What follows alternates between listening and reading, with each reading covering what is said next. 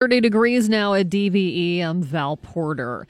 While slamming the sheriff's deputies who did not engage the shooter at a Florida high school earlier this month, Donald Trump claimed yesterday that he's so brave he would have run into the school no matter what. I think I, I really believe. Well, let me try that again. Here we go. You don't know until you test it, but I think I, I really believe I'd run in there even if I didn't have a weapon. I believe him. Later in yeah, the day, Sure. White House press Captain secretary Bone Spurs is going to go running in there. Sarah Huckabee Sanders walked back his boast. She said, quote, I think he was just stating that as a leader, he would have stepped in and hopefully been able to help. A lot of the individuals that helped protect others that day were not carrying firearms, end quote. She added that in that sort of situation, Trump would want to take courageous action. See, th- this is the difficult part of this discussion is it's sort of like what you think you do and what you'd actually do are are really two different things. It's a it's a different world when you hear that gunfire Yeah, raining you're out. actually faced with it. I like how Sarah Huckabee Sanders just tells everybody all the time, no, you are silly for taking what he said to mean what he said. He said, "I'm brave. I'm so brave. I'd run in there." Basically, I, you know, he goes, he goes, "You never know, but I'd like to think. No, I, I really believe I would go in there, even without a gun." And she goes, "No, that's not what he meant." Like, well, that's what he said. So what do we, you know, this stupid game where we argue the dumb crap that the orange guy says all the time, and uh, she denies it, and then uh, the people on the right hate the people on the left. It's is, uh, you know, it's not supposed to be like this. And the fact that he even brought that up, you know, the he, the guy who did everything he could to stay out of Vietnam is now the most is he's Rambo. Well, and don't you remember there was one um, campaign stop, and I think it was in Ohio, that there was a guy with a gun or made a banging noise or something, and he like ducked and ran. Remember when the And he eagle? was surrounded by Secret Service agents. At Which the is which is a normal reaction. right. yes, completely. So to say that you would run in to gunfire unarmed, a little stretch, maybe. An Look, eagle made him shoot across the room because it went. I mean, give me a. Nobody believes that. and he- nobody would expect anybody to do that. No, just run no- into nobody, unarmed. nobody outside him would say that. I'm going to go ahead and let's just say, let's leave this up to the people who've actually been in combat to hear what they have to say law enforcement, military personnel. And they will tell you you have to be trained. It takes a special kind of person, and it's not the $30,000 a year math teacher. And you do That's no what good military if you pe- just people run in on a suicide mission without a weapon. No, what are you, how are you going to engage a shooter? Let the teachers teach, and let, let's just let's just hope a whole lot of brave Trumps come around for us. It's it's not like a rodeo clown situation where you come in and you go, "Hey, over here, I got a red flag. Come on, chase me down the hall."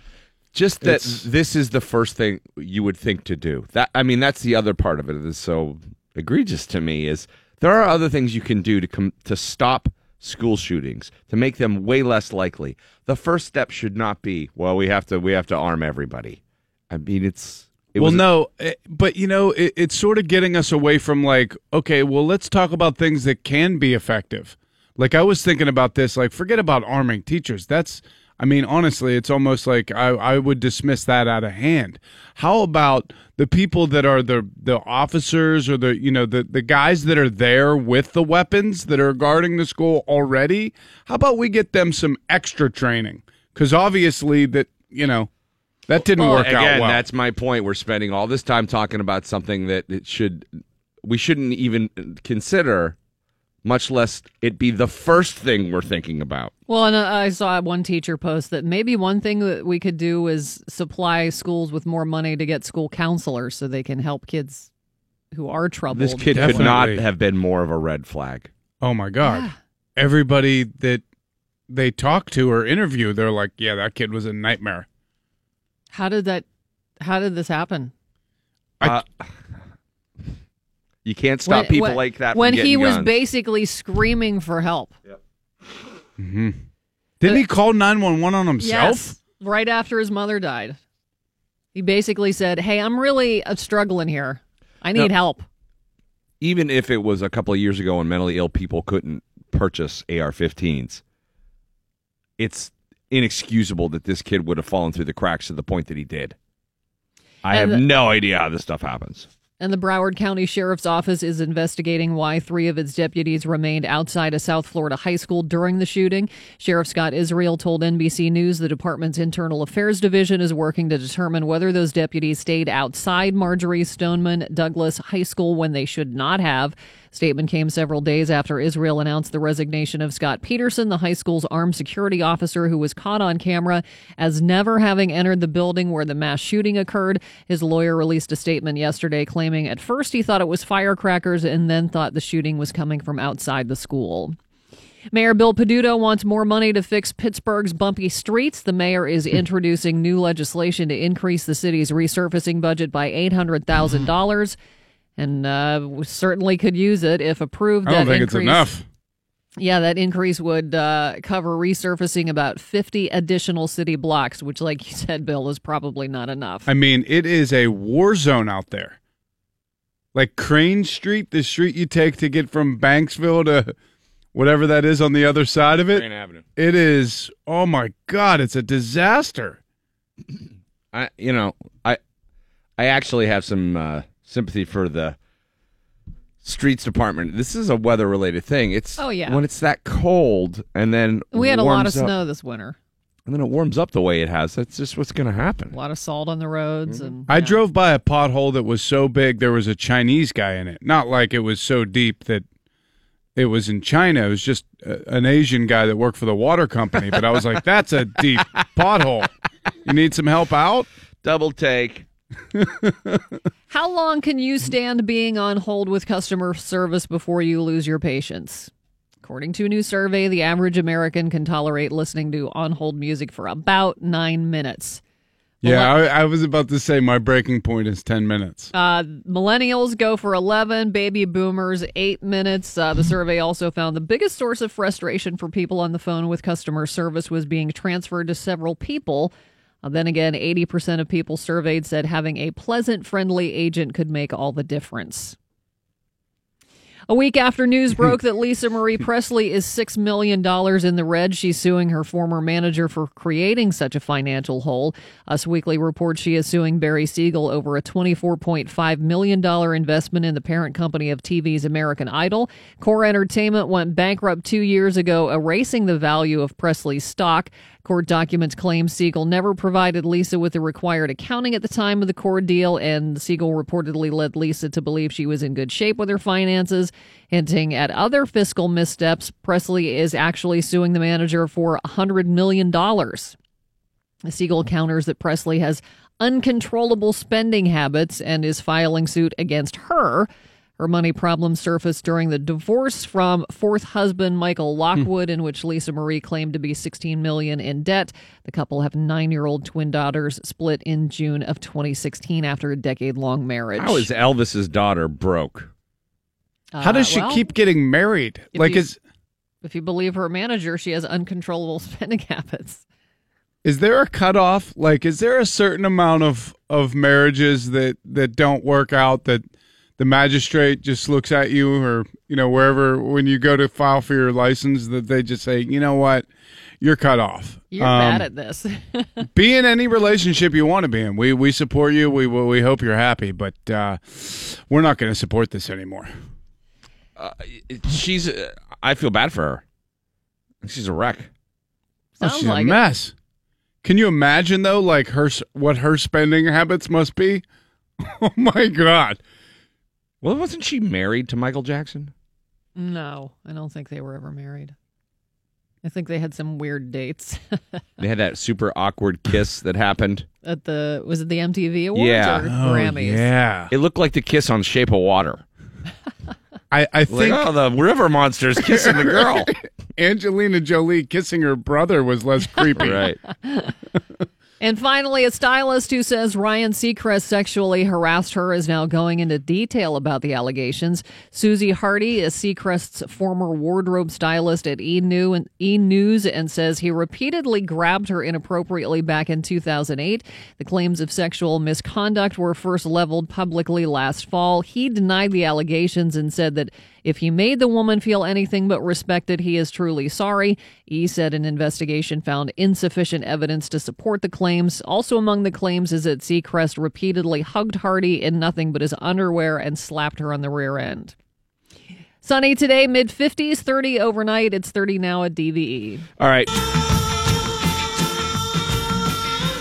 DVE Morning Show.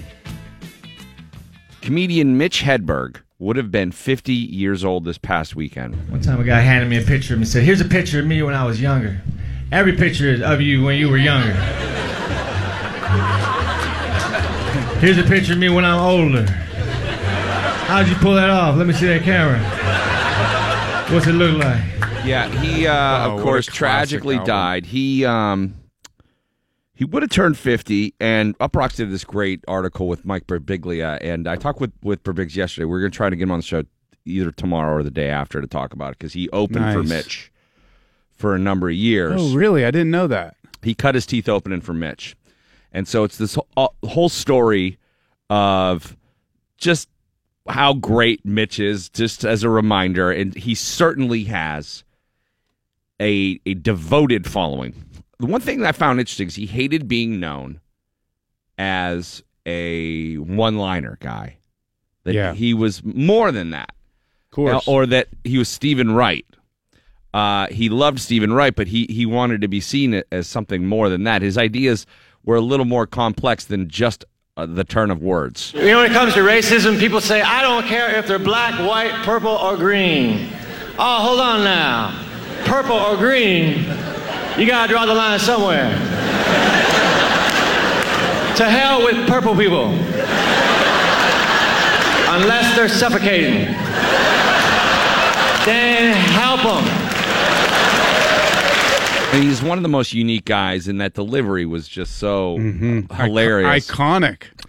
Um, one of my favorite stories they tell in this uh, recap of of Mitch's career. He did a show at a theater one time, and the promoter was trying to wring every dollar out of the show, so he put seats behind the stage. so there was like you know twelve seats, like behind the Oh, stage. Man. And so Mitch was like, you know, what is this? So he uh, he went out on stage and he only performed for the twelve people, and he turned his back That's awesome. to the uh, to the rest of the audience. They say the recipe for Sprite is lemon and lime, but I tried to make it at home. There's more to it than they I like refried beans. That's why I want to try fried beans, because maybe they're just as good and we're wasting time. You don't have to fry them again after all. I eat a lot of sandwiches. Who doesn't, man? Sandwiches are easy to eat, but I hate sandwiches at New York delis. It's like a cow with a cracker on either side. What would you like, sir? A pastrami sandwich. Anything else? Yeah, a loaf of bread and some other people. I order the club sandwich all the time, and I'm not even a member, man. I don't know how I get away with it. I, I like my sandwiches with three pieces of bread. So do I. Well, let's form a club then.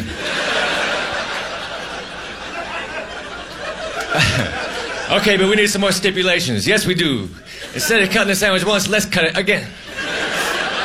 Yes, four triangles. And we'll position them into a circle.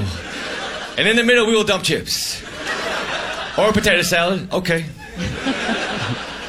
Let me ask you a question. How you feel about frilly toothpicks? I'm formed. toothpicks. Well, this club is formed. Spread the word on menus nationwide. he couldn't overcome his uh, opioid habit, man. He was a No. heroin addict, and uh, it, it killed him, and it was a real drag, which is what makes me so sad about what's happening with Artie right now, because we're just watching it happen. Yeah. Uh, Did, did you ever see Mitch live? Yeah, he was in studio a couple of times, and he awesome. um he the last time he was here, he was Did he with bring his wife? yeah they she opened for him, but it was the n- morning after. Um, Michael Jackson did the interview with Martin Bashir, in which he was like oh like, wow, "Of course, I, I sleep with girl. Yeah, uh, yeah." Like Finding Neverland or cour- something on BBC. Yeah. And uh, we were just kicking it around on the air and just how, you know, crazy that, that whole scenario seemed at the time and, and now. But during the commercial break, his wife tried to convince us, you know, that she's very sort of, you know, hippie chick. Very, very nice, very sweet. And she was like, you know, maybe he's looking at it the right way and we're looking at it the wrong way. Maybe we shouldn't be afraid to hug our kids more and and and sleep with them and show them love all the time. And you know, she was just sort of going on this, you know, maybe he's doing it the right way kind of uh, tangent. and Mitch was like, "No, baby, that guy's crazy." Like, like he's just like trying to tell her to shut. up. He's like, "Nah, I- I dig what you're getting at, but that guy's just nuts." Man, I saw him in Santa Barbara at a theater. It was the best comedy show I think I've ever seen. Why do you think he had that impact on people? Was it because he looked like a rock star kind of dude? He Oh, looked like definitely. Kurt Cobain. Yeah. And and he was living the real life of it. I mean, you're talking about his addiction. Sure he did. he was I was working I I was going to Emerson. It was my final uh, semester at college in LA and I was uh, working at APA um, which is a management company that represented Lewis Black at the time. And at the time, there was this Comedy Central tour, and Mitch Hedberg was opening, Dave Attell was featuring, and Lewis Black was Wow. closing. So I went up to Santa Barbara to represent the company and see the show. And Mitch came out was so funny. He found like these little mini bananas backstage and did like 10 minutes on them. He was like, You don't slip and fall on these bananas, you just lose your balance. And I was like, Oh my God, it's hilarious. and but he at the time, I remember Lewis Black coming in and saying, like, this kid is so messed up. He he was gonna have to get his foot amputated at some point because he was shooting heroin in Yeah. between his toes because that's the best vein he could find. And at the time of the tour, he was he had kicked heroin and was drinking a liter of vodka before every show. So by the time that the show was done, I went backstage to to talk to Attell and Lewis Black and and meet Mitch Hedberg, and he had already been like carried out of there. Like he was uh, destroyed and already passed out on the tour bus.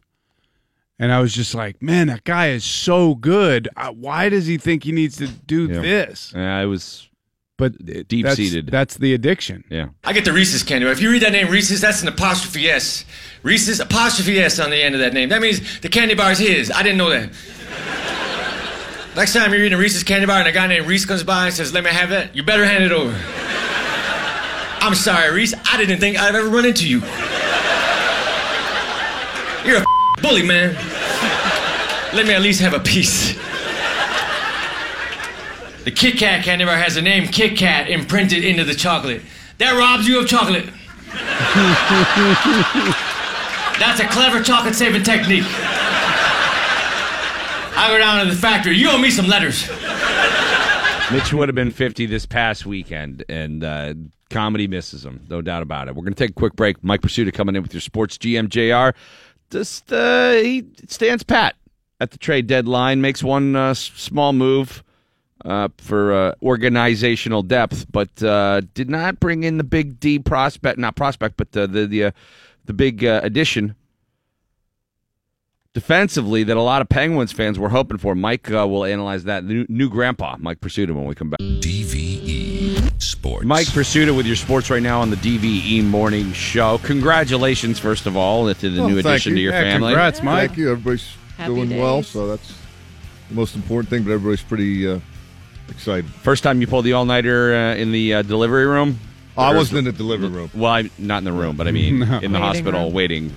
Yeah, you know what? It turned out to be uh, relatively quick and easy, from what I'm told. And uh, everything came out the way it's supposed to, and uh, we're all pretty excited. Thanks. Deal.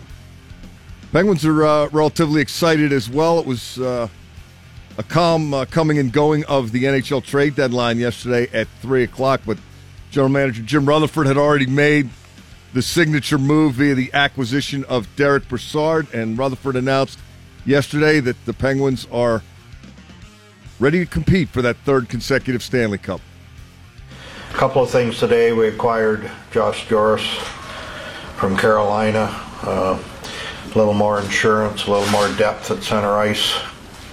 Um, and then we are almost to the end or very close to getting uh, Patric Hornqvist's uh, contract extension. So those were the two biggest things today. Of course, a couple of days ago, adding Derek Brassard. That was kind of our trade deadline uh, deal.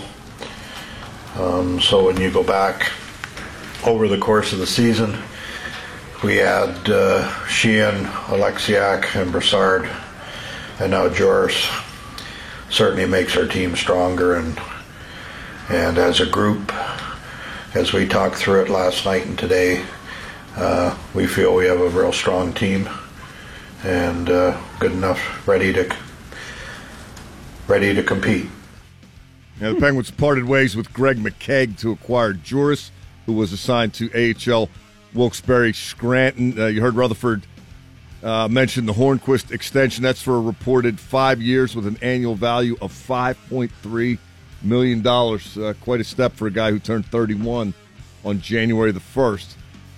But uh, the way that Brassard deal went down and all the salary cap space that Vegas is responsible for in that trade, the Penguins have the room to uh, make such a move, and they uh, enthusiastically made it. Uh, Matt Murray took a puck to the head in practice yesterday and left early. Uh, he is to be reevaluated this morning. The Penguins recalled goaltender Casey DeSmith from Wilkes-Barre Scranton and sent Tristan Jarry and forward Dominik Simon back. If that back, is a concussion, back to the HL Penguins. how many concussions has he had? I do not know. It seems like he's he, he's got a handful of them after Yeah. only a couple of years in the NHL. I mean, Uh, we'll see. I think guys get hit with pucks in practice all the time, and you usually take the conservative approach when that happens. Goaltenders in particular, but uh, yeah, it's a valid point. Uh, does the goalie transaction yesterday lead you to believe he's going to be okay? Sending Jerry down and calling DeSmith up. I was just going to ask you that, Mike. Is there a controversy for backup goalie? Seems like it. Rutherford said yesterday he's got confidence in both those guys, but you know you only can use one of them at a time. There seems to be a lot of back and forth going on there. Jerry was in net against the Panthers, right? Uh, When he, briefly. he got chased. yeah, Yeah. Didn't have a great I think he was in there for a little while. Yeah, Yeah. he was, the, he was the guy fishing it out. Jari. Did I just totally Pittsburgh his name? Jerry. You know that Jerry. Jerry was up there, right? One move Rutherford uh, wasn't able to make yesterday was the acquisition of another NHL defenseman, uh, a depth guy, a Ron Hainsey type. Uh, apparently, there was not uh, such a deal to be made, and uh, consequently, Rutherford and the Penguins are prepared to forge ahead with what they have on defense. I think uh, I, I would say yes. Um, you know, in our meeting last night leading up to today with the full group, uh, we felt confident in our seven guys and a few guys that we have in Wilkes-Barre. Um, I don't want to suggest that we didn't talk to teams about defensemen today, but it was more for depth and insurance. Um, and so, um, so yeah, you can you can say it's a vote of confidence for the group of seven. Chad Ruhwedel, Olli Maatta, Justin Schultz, Jamie Oleksiak, Brian Dumoulin, Matt Hunwick, and Chris Letang. That is going to be your playoff D. Failing they need to call somebody up from AHL Wilkes-Barre Scranton. Pens have the Devils tonight at 7 o'clock uh, on your Pens flagship 1059 The X at the PPG Arena. Penguins are 13 and 5 against the Metropolitan Division. They're 17 5 and 1 in their last 23 games, and uh, they have won 11 consecutive home games. That is the third longest home winning streak in franchise history. The uh, pertinent results from last night: uh, the Blue Jackets beat the Capitals five to one. Philadelphia beat Montreal one to nothing in a shootout, and Tampa Bay beat Toronto four to three. How they stack up in the Metropolitan Division? It's the Flyers with 78 points, the Caps with 77, the Pens with 76, and the Devils with 72 points. Philadelphia, Washington, and Pittsburgh have all played 63 games. New Jersey has played 62. How about Philadelphia being in first place Yeah, what's going on there? in late February? And uh, a, a trade to uh, ponder, if you will. Uh, Tampa Bay Yeesh. acquired defenseman Ryan McDonagh and forward J.T. Miller. They loaded up, Mike. Big trade with the Rangers. They gave up one guy from their major league roster, center Vladislav Namestnikov, who's a pretty good player, but they got two real good players in return. And Yeah, they did. uh, Steve Yzerman shoving his chips into the middle of the table, just like Jim Rutherford. This is the showdown. Maybe. Yeah, that team is scary. Maybe. Uh, Tampa Bay's had a fine season, and their goaltender looks lights out. And they've been close the last couple years. And They can score so quick. That team scared the lights out of me last year. It's a talented team. So it's going to be a fun run. First things first, Pens and the Devils tonight at the PPG Paints Arena. Uh, West Virginia checked in at number 20 in the AP Top 25 college basketball poll yesterday. Then went out and beat number 12 Texas Tech 84 to 74 in Morgantown. Bob Huggins' team improves to 22 and 8 overall, 11 and 6 in the Big 12. Number five, Duke loses at Virginia Tech.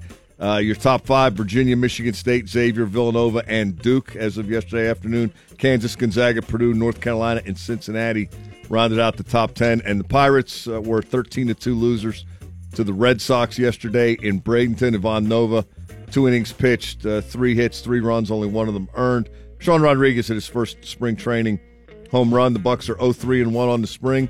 They have the Braves in Orlando today. Steven Brault scheduled to get the start. Mike Pursued? You a little nervous about that defense core? Yeah, well, aren't you? The bottom of it. I mean, Hunwick is not supposed to be, was never supposed to be the answer, but now, you're, you know, Yeah. Well, you can't have everything. I I I know that he weighed what he would rather have. There's going to be some. You're really banking on Murray to have yeah. a, I, a, a, a postseason that you know he, he has to steal a couple games here and there. if I had been Rutherford, I would have really tried hard not to delete from my major league roster. I.e., I would have tried to keep Ian Cole yeah. or Connor Sheary, who they ended up keeping. Uh, Cole wound up in Columbus, by the way. Ottawa I know. flipped. Bounced around Uh, a little that, bit. That might get interesting. But that said, I would have made that Brassard trade.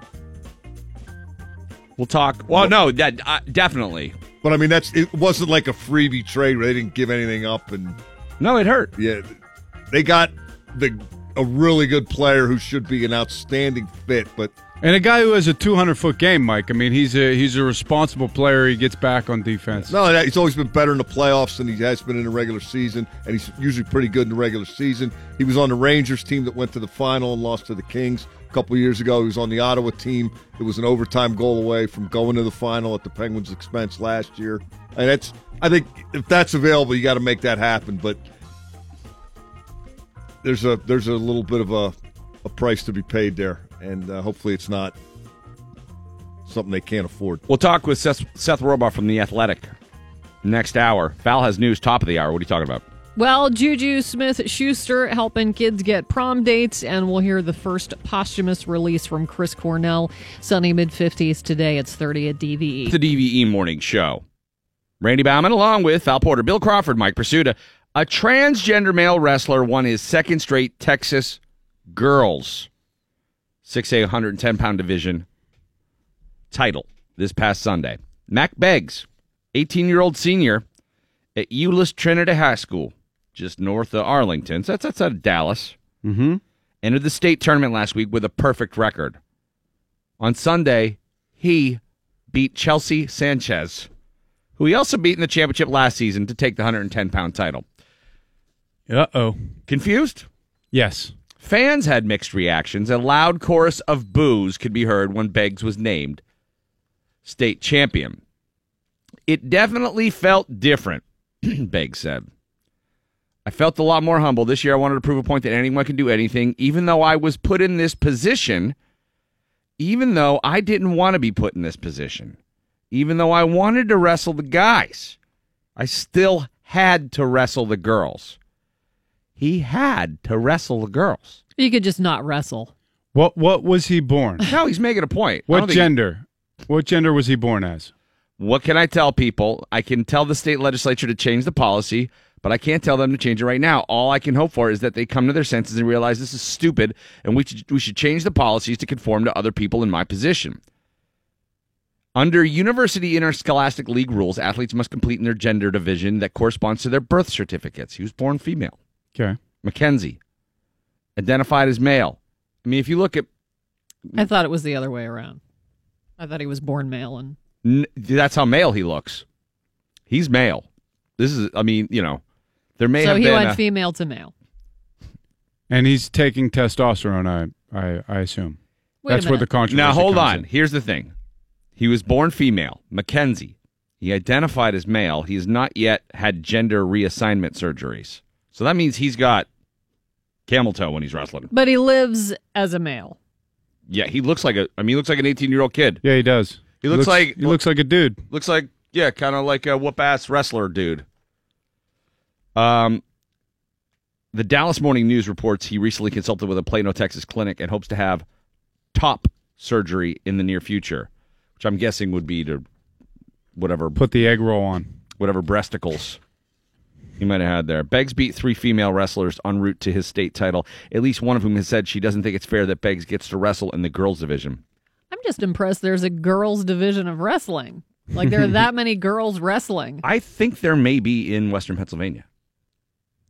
I'm sure there Could is. be. I understand if you want to transition your gender. Cypress Ranch wrestler Kayla Fitts said, who went 52 and 0 this season before falling to Beggs in the semifinal. I understand that totally. But there's a time and a place. You can do that after high school. Or if you want to do it, you can quit the sport because I don't think it's fair that you're taking testosterone. That's steroids. I know it's not a lot, but still. Beggs, That's that's where the controversy is. Beggs has been taking low dose testosterone injections prescribed by his doctor since his freshman year, though that was not made public till last January. He's allowed to take the testosterone, even though the state and UIL rules prohibit their use by high school athletes because they are dispensed, described, prescribed, delivered, and administered by medical practitioner for a medical purpose. Now, here's the thing. He's trying to make the point that I want to wrestle the dudes because look at me, I'm a dude even though I know I was born that way, whatever. I'm clearly now I'm a guy. Mm-hmm. So he has physical advantages because of the testosterone shots and uh, whatever biological uh, imperative that won't take over for him and fully make him a woman or whatever. I don't know. I have a hard time understanding all this. All I know is it, it's a real thing. So people are upset because they're like, it's not fair. He's compiled 132 and 9 record over the last three seasons, hasn't lost a match in two years, currently has a scholarship offered to a small college where he's promised a spot on the men's wrestling team. Now, it does look still, I mean, he looks like a, a guy, muscular, 100, 110 pounds. You know, he's short, and, you know, scrappy wrestler dude. See, to me, this, this doesn't fall under the the context of supporting somebody's life decision or supporting who they want to be. This is this is sort of that weird zone where you're getting into a competition now, and you're you're taking testosterone. And so I just feel like I don't know. I I'm, I'm kind of with the controversy on this. Like I don't I don't think he should be allowed to wrestle girls. It's not fair. He's trying to make the point.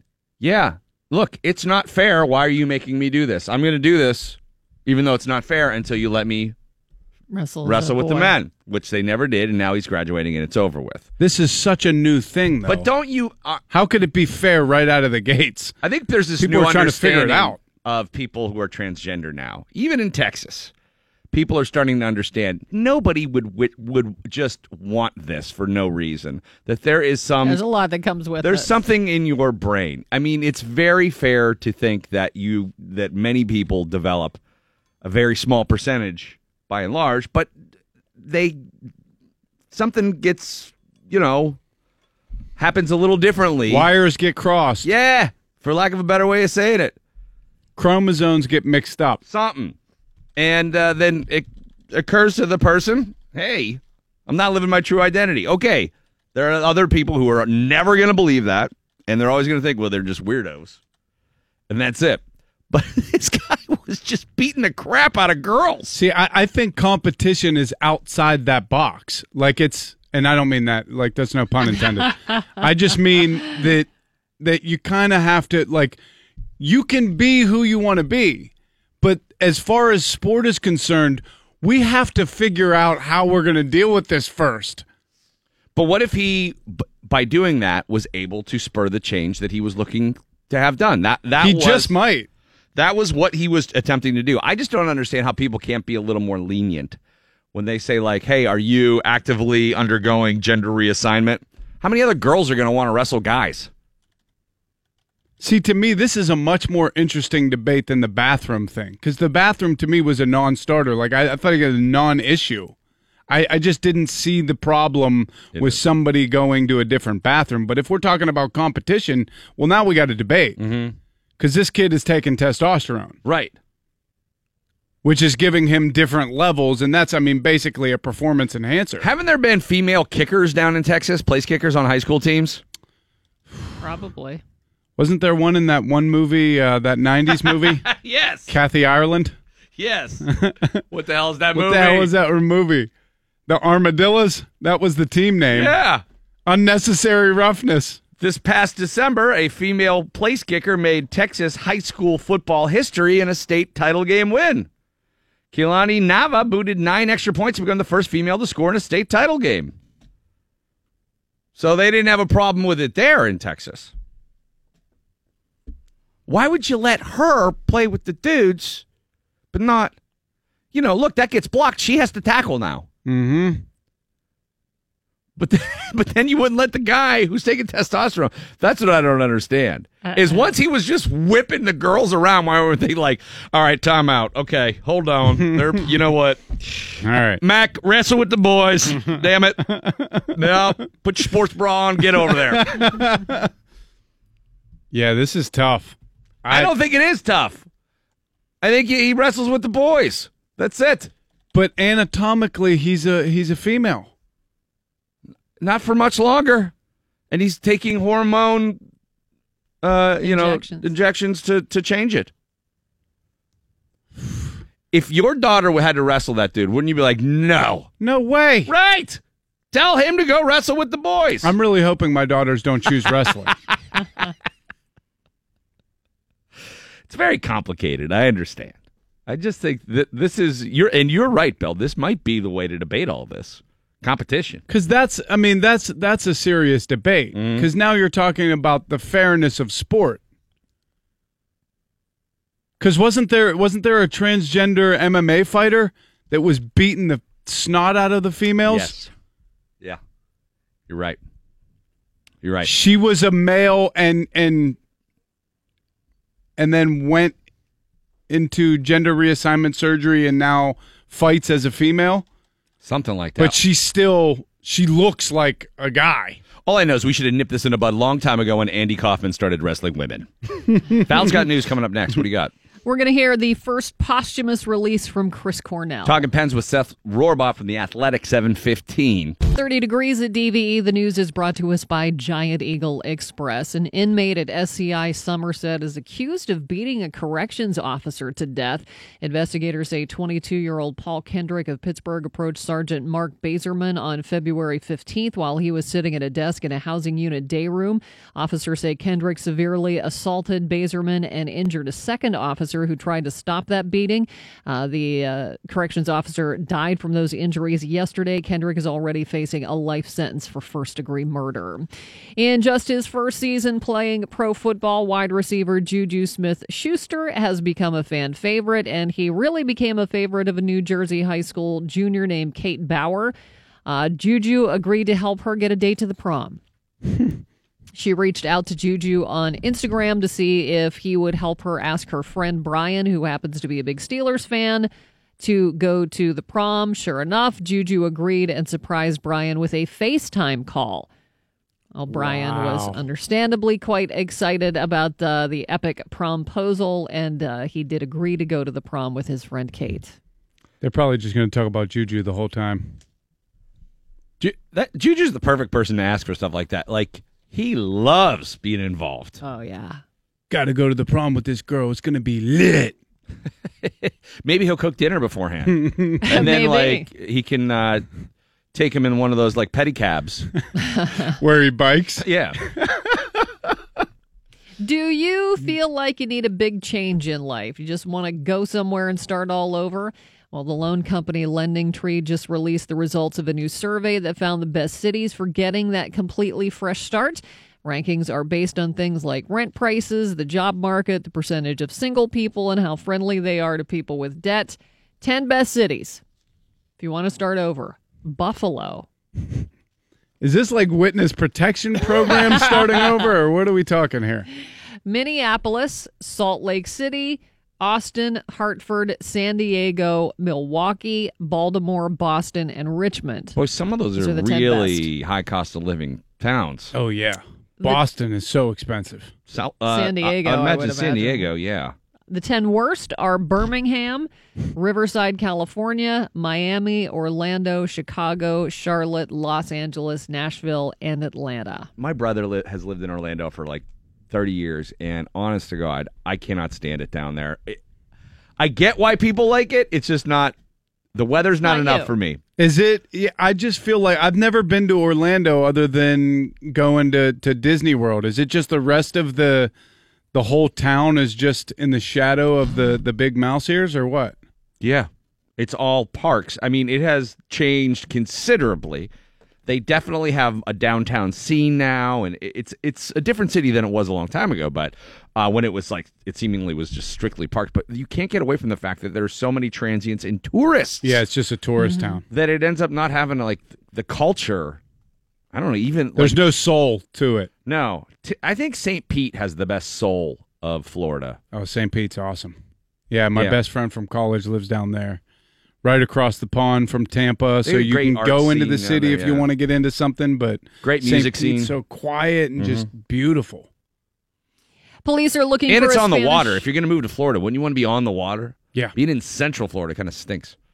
Police are looking for a Spanish burglar who used a sex toy to smash an adult store display case and steal two solid gold vibrators.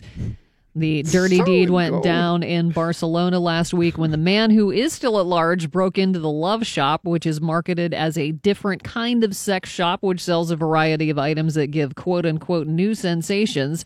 Police say he apparently knew exactly what he was looking for since he grabbed the rubberized device and headed straight for a locked case containing the store's most expensive items. He succeeded in breaking the cabinet and stealing the two golden gadgets valued at more than $10,000 each. What? So I don't know if he's going to sell them or use them, but he left all the chargers Use behind. 'em. So Yikes! No, you don't use a ten thousand dollar dildo, right? That goes in the uh, the dildo display case. That's in the China cabinet. Yeah, That's only for when for company good comes over. company. if you have any dignitaries from another country Yeah. or something, you want to offer Gift them the, the best. Give them the nice dildo. yeah. Uh, seems there are a lot of celebrities with financial issues these days. Villain Vanilla Ice being accused by his estranged wife Laura Van Winkle of hiding millions from her lawyers in their divorce case. She accuses Robert Van Winkle, who is Vanilla Ice, of transferring millions in assets into the name of his company, Van Rap Ltd. The legal argument a little complicated, but basically she thinks the assets were joint marital property and that he's been using his company to hide them. She filed for divorce in October of 2016. Come on, you can't hide that cool as ice money from me. I know that money grossed over eight hundred dollars. And a quarter million dollars a year, apparently not enough for Kevin Federline, who is asking Britney Spears to hike his child support payments from that lowball amount. K-Fed, who was married to Britney from 2004 to 2007, wants to renegotiate a support deal that uh, ups his 20 grand a month because Britney is earning a lot more now than when they split. Federline supports himself, I guess if you could call it that, through Doing occasional what? personal appearances and reality show gigs. He says 20 grand isn't enough to help him care for sons Jaden and Sean, who he has partial custody of. 20 grand per month? Mm-hmm. According to the blast.com, KFed's lawyers did not offer up a specific figure, but noted that the custody papers specify the kids should live the same lifestyle under his roof as Britney's, and she is making 15 million a year. Two things about K-Fed shocked me. Number one, that he hasn't been a guest bartender at Tequila Cowboy, and Yeah, number it's, uh, two, that he's not from Carrick. How is that guy not from Carrick? You know, Oh my. the idea that you'd live under the same conditions with both parents, that's nice. But the reality is, if you're a child of divorce, one parent's place sucks all the time. yeah. And My mom's place, when my parents got divorced, my mom's house houses sucked for like 15 years. We were like, oh, we don't want to go there. Oh, and she knew it and she was pissed. But, you know, she kept trying to like make it better. I get, I, I, I totally get it. But she was, you know, she got kind of screwed, but that, that's how it goes. My, Yeah, but- here's the difference. My, my, my dad had no food, none. N- There was no food in the place, but my, my mom had all the food, but she didn't have a good TV and she didn't have video games. Really, that made the whole world a difference. It- Your home TV is everything. because you could you could totally eat at your friend's house. so my poor mom was like, you know, for the first part of it, there's always oh that that bedroom stinks. well, she wasn't It's- getting twenty grand a month, was she? Like No K Fed way. is. I mean, come on. That's- let's let's get real. That's a lot of dough. K Fed. Imagine how many hours a day that guy's playing video games. all of them. Yeah. All he does is play video games. When he's not making a Newport run, Do you think he just has like a vape helmet? probably. He just presses a button and it fills up the helmet. yeah. He's wearing the Martian hat from uh from that Matt Damon movie. Just filled with s- smoke. And uh, finally, the first posthumous track from Chris Cornell is out. You Never Knew My Mind appears on Johnny Cash Forever Words, uh, the tribute album that has artists using Johnny's previously unreleased poems and lyrics to make new songs. Here's a short clip from the video that's online that shows Cornell recording the song at Cash Cabin Studio in Hendersonville, Tennessee. secrets when I answer, but don't answer. Well, John Carter Cash just kind of invited me into uh, into participating in, in this album by uh, sending me a couple of, of lyrics that hadn't been set to music that Johnny had written and told me the story of um, wanting to create an, a, an album of music and a, and a body of work just sort of by you know discovery.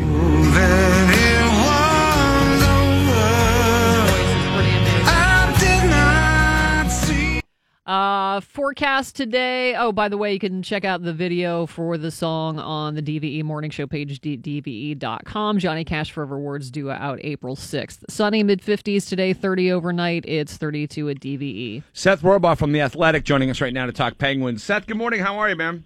Real well yourself, Randy. Doing all right, doing all right. So let me ask you something here. The Pens, we got really excited about the Brassard signing the other day, and rightly so. But GM uh, JR's got a history of making uh, mistakes and then atoning for them big time. And your uh, uh, colleague, Josh Yohe, wrote about it in The Athletic yesterday. Was this one of those mistakes uh, that Rutherford makes, not strengthening the D at the trade deadline? Well, I'm not sure so much sure it was a mistake as much as just uh, it, was something he tried to do. I mean, he he knocked on some doors. He, he you know called some other GMs. He, he was trying to add some depth. Maybe not necessarily a sixth defenseman, but maybe a seven, eighth, or ninth defenseman. Um, because I, you know, I'm not quite sure their their depth down in Wilkes-Barre or, or wherever is uh, is all that great. Uh, they have some guys like you know Zach Trotman, Kevin Czuczman, whoever that um, you know, God forbid that you know something would happen to, to one of their top six D men. I mean, you're looking at some guys like that, some cast-off retreads like that. That, um, frankly, I don't think they're NHL caliber defenders. So, um, if that's a mistake, I, I guess you could label that. But uh, one way or another, he, he wasn't able to add to that depth. Well, uh, what do we know about Josh Jooris? Uh, more just kind of a, a he's maybe maybe Carter Rowney light, and Carter Rowney himself not a, a light player as well, but uh, um, just a guy who can play some center, a guy who uh, who's played in the NHL, had a 12 goal season a couple years ago with Calgary, uh, but never really was able to replicate that success. Uh, uh, he's probably your 14th, 15th forward in your organization in, in most teams. Seth, how much better did Tampa get, and how much better did Boston get with Nash? Well, I think uh, Nashville. I'm sorry, Nashville. And Gionta. Um, And Gionta. And Yeah, Gionta. uh, I think Tampa probably got the be- better uh, out of that group there. Um, you know, Ryan McDonagh is a, a, world class, uh, you know, shutdown defenseman. uh, adds really adds to their depth here. They they really uh, uh, boosted their blue line. Uh, really in you know a couple months there, adding him is you know going back to the off season with Sergei Sergachev too as well. But um, uh, Ryan McDonagh's a guy who uh, you know the Penguins are more than aware of what he's like to, to play against uh, defensively. But um, as far as Boston asked, adding uh, quite a bit of depth up front there with Rick Nash and Brian Gionta. I'm not quite sure what Gionta has left. I mean, He didn't you look know, great like- in the Olympics.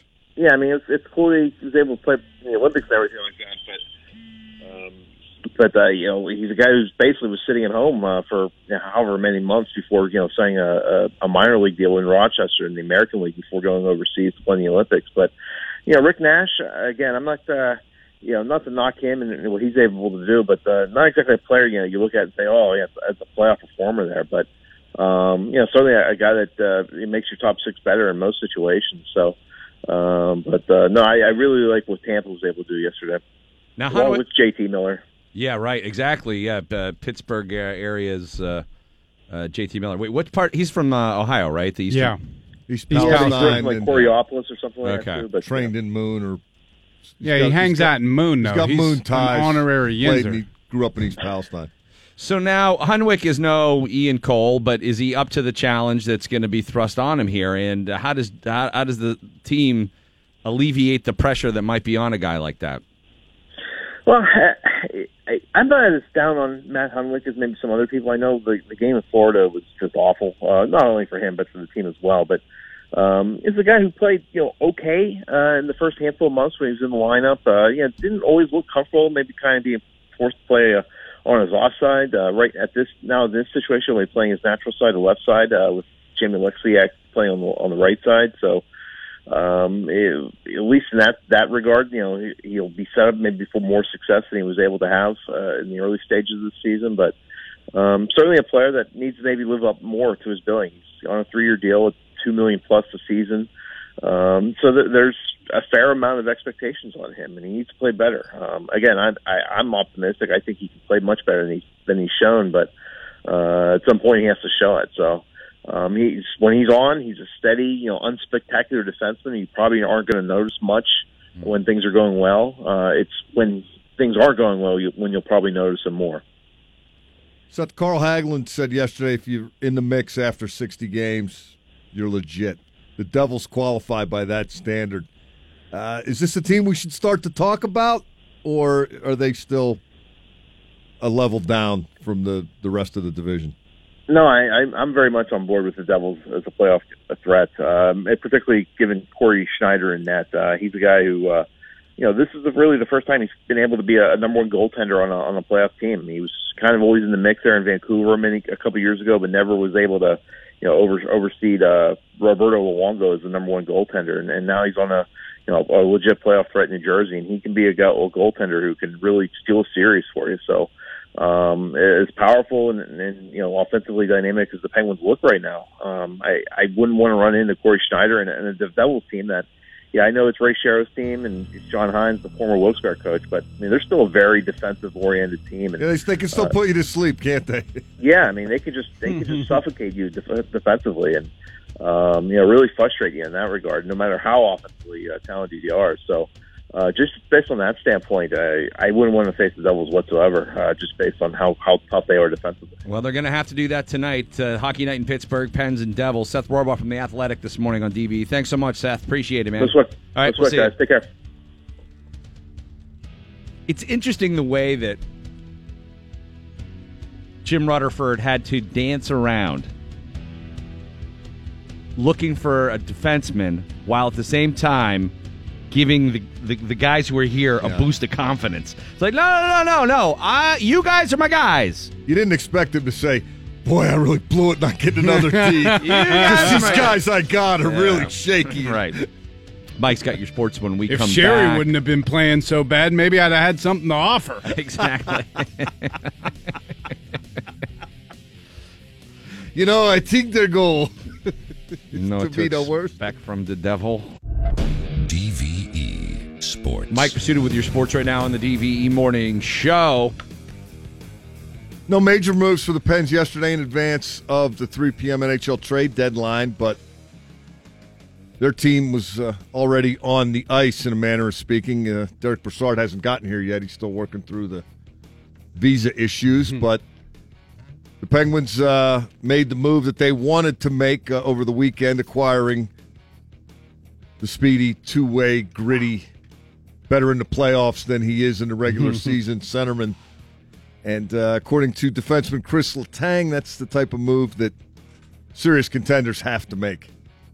We've, we've been playing really well as of late, and uh, we, we were really comfortable with the guys we had in our in our dressing room. Uh, but uh, to go all the way uh, all the way down to June, uh, you have to make a little adjustment. You have to fill those holes you think you have, and um, I think that's what uh, Jim's trying to do. Yeah, Brassard seems to be a perfect fit. If he is as advertised, and there's no reason to believe he won't be, he seems to be exactly what they needed up front. Makes them very formidable up front. Oh, right down the center. Three plus lines. Come deep. on. Special teams, power play, penalty kill. Uh, guy's got big playoff goals over the years. Uh, he's been on teams that either got to the final or almost did. Uh, he seems to be uh, just what the doctor ordered. The defense, another story. Jim Rutherford talked yesterday about not picking up another defenseman, and if you want to interpret that as a vote of confidence for the seven the Penguins already have, go right ahead. I think uh, I, I would say yes. Um, you know, in our meeting last night leading up to today with the full group, uh, we felt confident in our seven guys and a few guys that we have in Wilkes-Barre. Um, I don't want to suggest that we didn't talk to teams about defensemen today, but it was more for depth and insurance. Um, and so, um, so yeah, you can you can say it's a vote of confidence for the group of seven. I think I would say yes. Not exactly the vote of confidence delivered the way you'd want to hear it. Yeah, and again, that's a trade. If if I was the general manager of the Penguins, that's a trade I would have made. I think even they know that. understanding that you know what, it, you, you're not going to set your team up hmm. to where you're a guaranteed juggernaut and you're going to roll through the playoffs and, mm-hmm. and clinch a third cup before you win 16 games. They're, they're going to have to do a lot of heavy lifting in the playoffs, and it's going to leave a mark, and it's going to be a struggle. But they have positioned themselves, I think, as well as they could have hoped to, to give themselves every opportunity to win it. Um, But to your point before this Brassard trade was made, Mike, you know, you really don't want to give up stuff from the on ice roster and giving up Cole, that's a that's a big piece. Yeah, you know, you're the, the dilemma was: do you stand pat? Is that your best chance? Is your best chance not having Cole but having Brassard, or would your best chance have been having Cole and having Michael Grabner?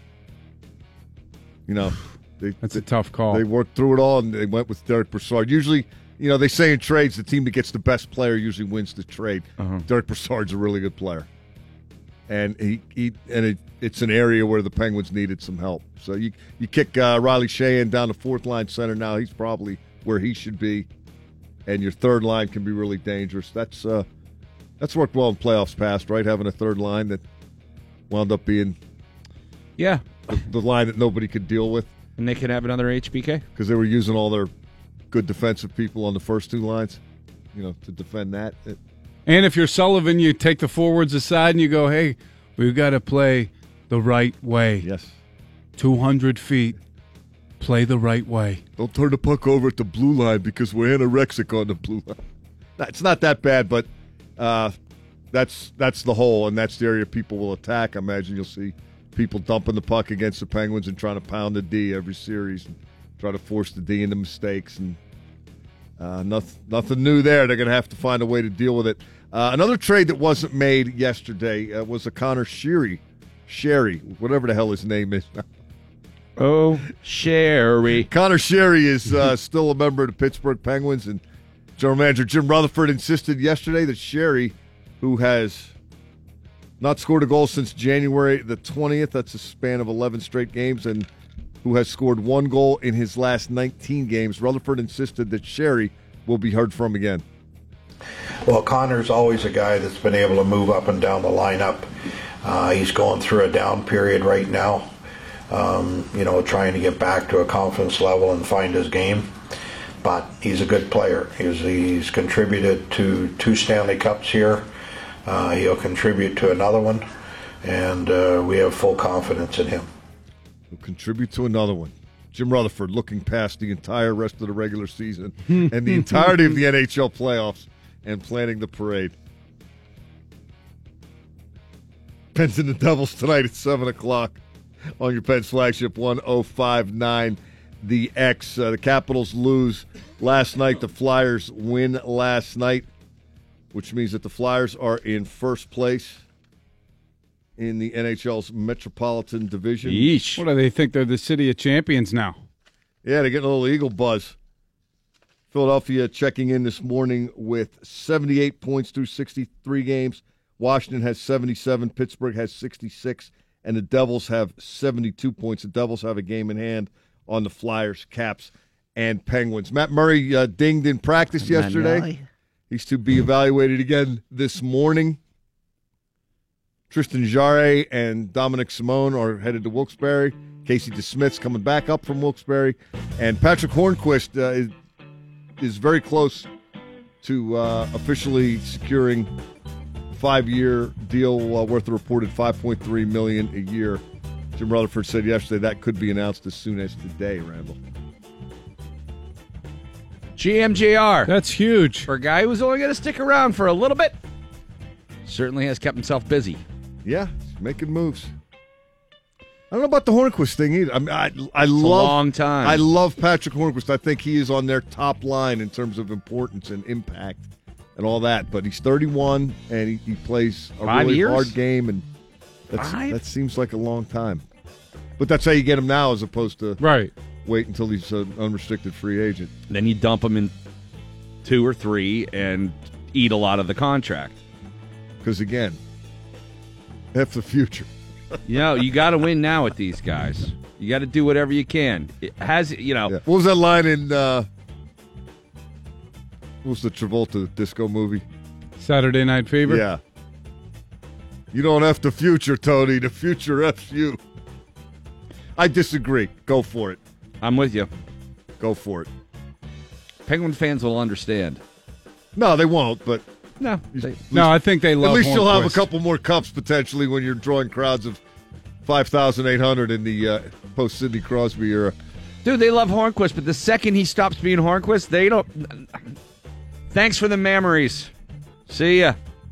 He's really good, though. He's, He's and awesome. He is critical to what they do. Yep. He plays the way they want to play. And what else does he One do, of the Bill? biggest reasons why. He helps them find a way to win. Yeah. You got to have that guy. Especially, you know, in the playoff. All right, nobody disputes that. Five years though, woo, pretty long. All right, uh, on the way for you, Steelers news. We got a whole bunch of Steelers news. He's doing the TB12 though, so Hornqvist is going to play till he's 50. Is he? Yeah. No, I'm just kidding. I was going to say, But is it there- makes sense. I mean, he's a highly conditioned athlete. I want. Is there anybody doing anything like that in the NHL? Like annoying about their workout regimen? It's Gary. Probably- Ro- probably Gary Roberts was Letang. the last one that I remember. Letang's workout is ridiculous. The dude eats meat and potatoes four nights a week. Are you sure? Yeah, I don't know. All right. I don't know. There's some interesting video online. He does Of some him stuff. working out? Yeah. Yeah. Did you? Did anybody see Polanco's workout down in the Dominican? Really looked like he was on vacation and just like went to the. I Did- don't know. Did any of it involve trying to run, simulate trying to run and catch a ball No. without looking like a concussed baby giraffe? No, but wasn't like he one doing of those those- classes you signed up for at a resort? You know, I think there was dancing at one point. I'm not sure. Wasn't he doing that tire thing like that Yeah. we see AB doing, but not But- but really dude, as it fast was at all? like uh, the were. footwork was not on point. I mean, the guys he was working out with, it was like when you did karate with Elvis. it's just like or like the other he's guys win. in a, yeah. In a Wrangler commercial working out with Favre. No, but not. Yeah, there was no catching drills that I saw. Uh, all right, quick break. We're coming back. Steeler news involving Le'Veon Bell in the next Black Panther. Also, Sean Davis being sued, which is nuts. This story's uh, a little bit crazy. Uh, and AB making some uh, noise as well. We'll tell you about that when we come back. DV. On the next snap. well, You gotta be kidding me. NFL Senior Vice President of Officiating Al Riveron joined Twitter yesterday Big mistake, Al. and opened his account with a few tweets recapping a meeting by the league's competition committee, including today Commissioner Goodell, the competition committee, along with several other league representatives, reviewed video regarding on-field non-football illegal acts, ejections, suspensions, and fumbles through the end zone. Additionally, we reviewed catch no catch, focusing on clarifying what constitutes a catch in order to bring more consistency in this area. We reviewed possession, control, element of time, and quote going to the ground unquote. Interesting. You should bring that up, Al. Steeler fans immediately started trolling him.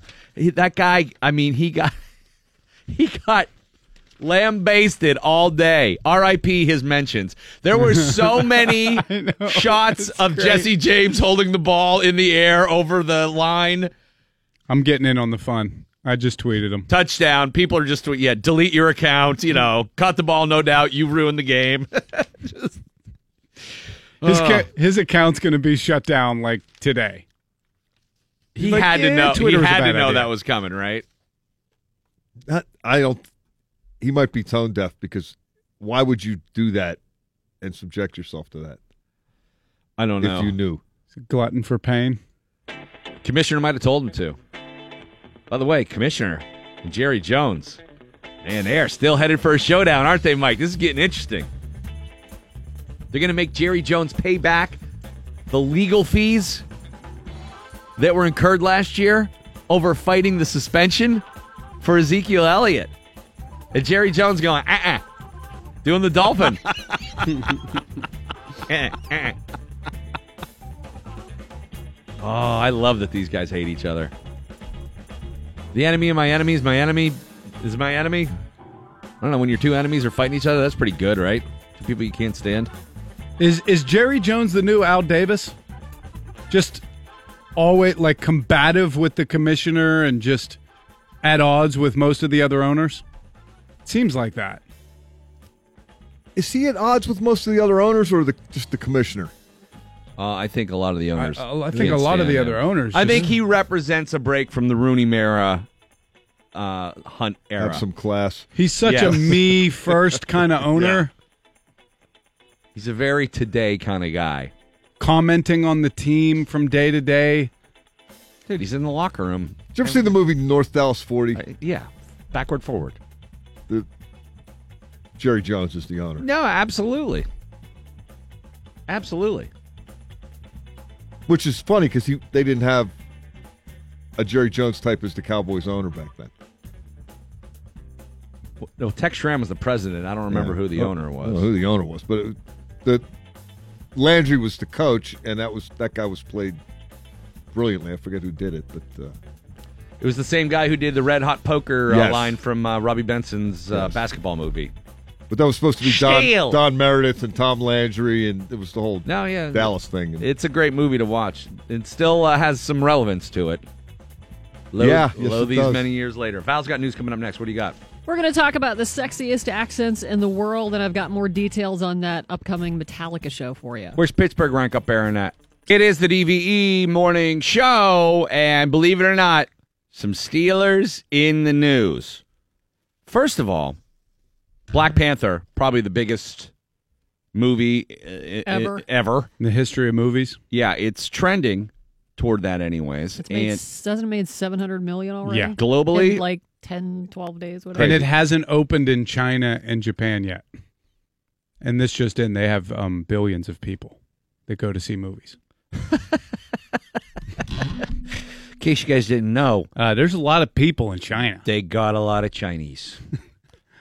So Michael uh, B. Jordan, the actor from uh, from Black Panther, who plays well, he's like the villain in the movie. He sat down for an interview, and they asked him which NFL player would best be suited to be the next Black Panther. So let's let's talk about the character itself, Black Panther. Which NFL star, if we had to recast the movie, do you think would best be the Black Panther?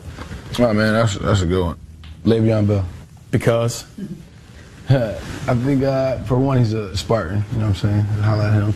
And then uh, I feel like his attitude. You know what I'm saying? He's he's confident. You know what I'm saying? He's quiet at times, but he's confident when he has to be. He's elusive. He's powerful. He's strong. Shows some And- patience and behind the line. Exactly. You know, lets his line set up. Finds his, finds his holes, finds his Yeah. gaps. You know what I'm saying? Reads his, reads his, uh, his blockers, and then you know, he, and he executes. You know, as long as uh, LeGarrette Blount's not riding in the Black Panther ship with him, I think he's okay. Probably. I love it. Black and Gold Panther. Let's make that movie. Do I need to say that guy had me at he's a Spartan or just I assume knew that? that was going to be the case. Yeah. So He's a Sparty. you watch. Le'Veon Bell will end up in the next Black Panther one way or another. His music won't. Well, they actually wanted him to be the Black Panther, but he said he wanted to do 18 more Black Panther movies, or he wasn't gonna. Right. He wanted to be paid like Black Wouldn't- Panther. Wouldn't agree to just won, and Iron Man and Aquaman and right. They're probably going to tag him and make him do something. Now in Wexford, a family is suing Steelers uh, safety Sean Davis. Oh no! What happened? A Wexford teenager is suing Pittsburgh Steelers uh, defensive player Sean Davis, alleging he posted a video on social media mocking the boy after he waited on him at Chick Fil A.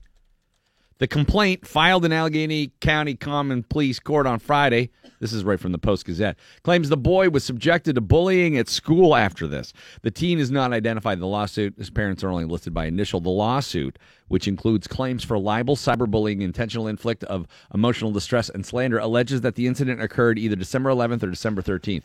There's a crime for cyberbullying. yeah, so from our perspective, Well, this is a civil suit, right? Yes. From our perspective, it was a commentary on a billion dollar corporation, said Randy Fisher, general counsel for MBK Sports Management Group, which re- represents Mr. Davis. It had nothing to do with the kid. They're saying he was making fun of Chick fil A.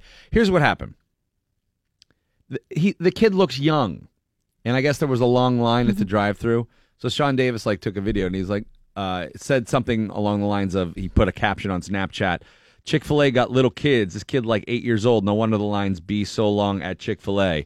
And then he put the emojis of the crying, laughing, you know? Uh, It's my favorite part of the story Yeah. when they describe what the what that emoji means. So the the complaint described the teen as very small for his age regarding his small stature and youthful appearance, and they said the video also, quote, incorporated an emoji of a face laughing until tears were flowing out of its eyes, representing how funny looking he thought the min- minor plaintiff was. That's, I, I, that's not what it's it not means. what it is. But you need to get an emoji consultant. Yeah, they need now. They're going to have to put an emoji guy on the stand. Yeah. It's like, will you raise your eggplant? And Will you uh, raise your eggplant? Wait, don't. Don't. Never mind. Don't Don't don't, do raise that. your eggplant.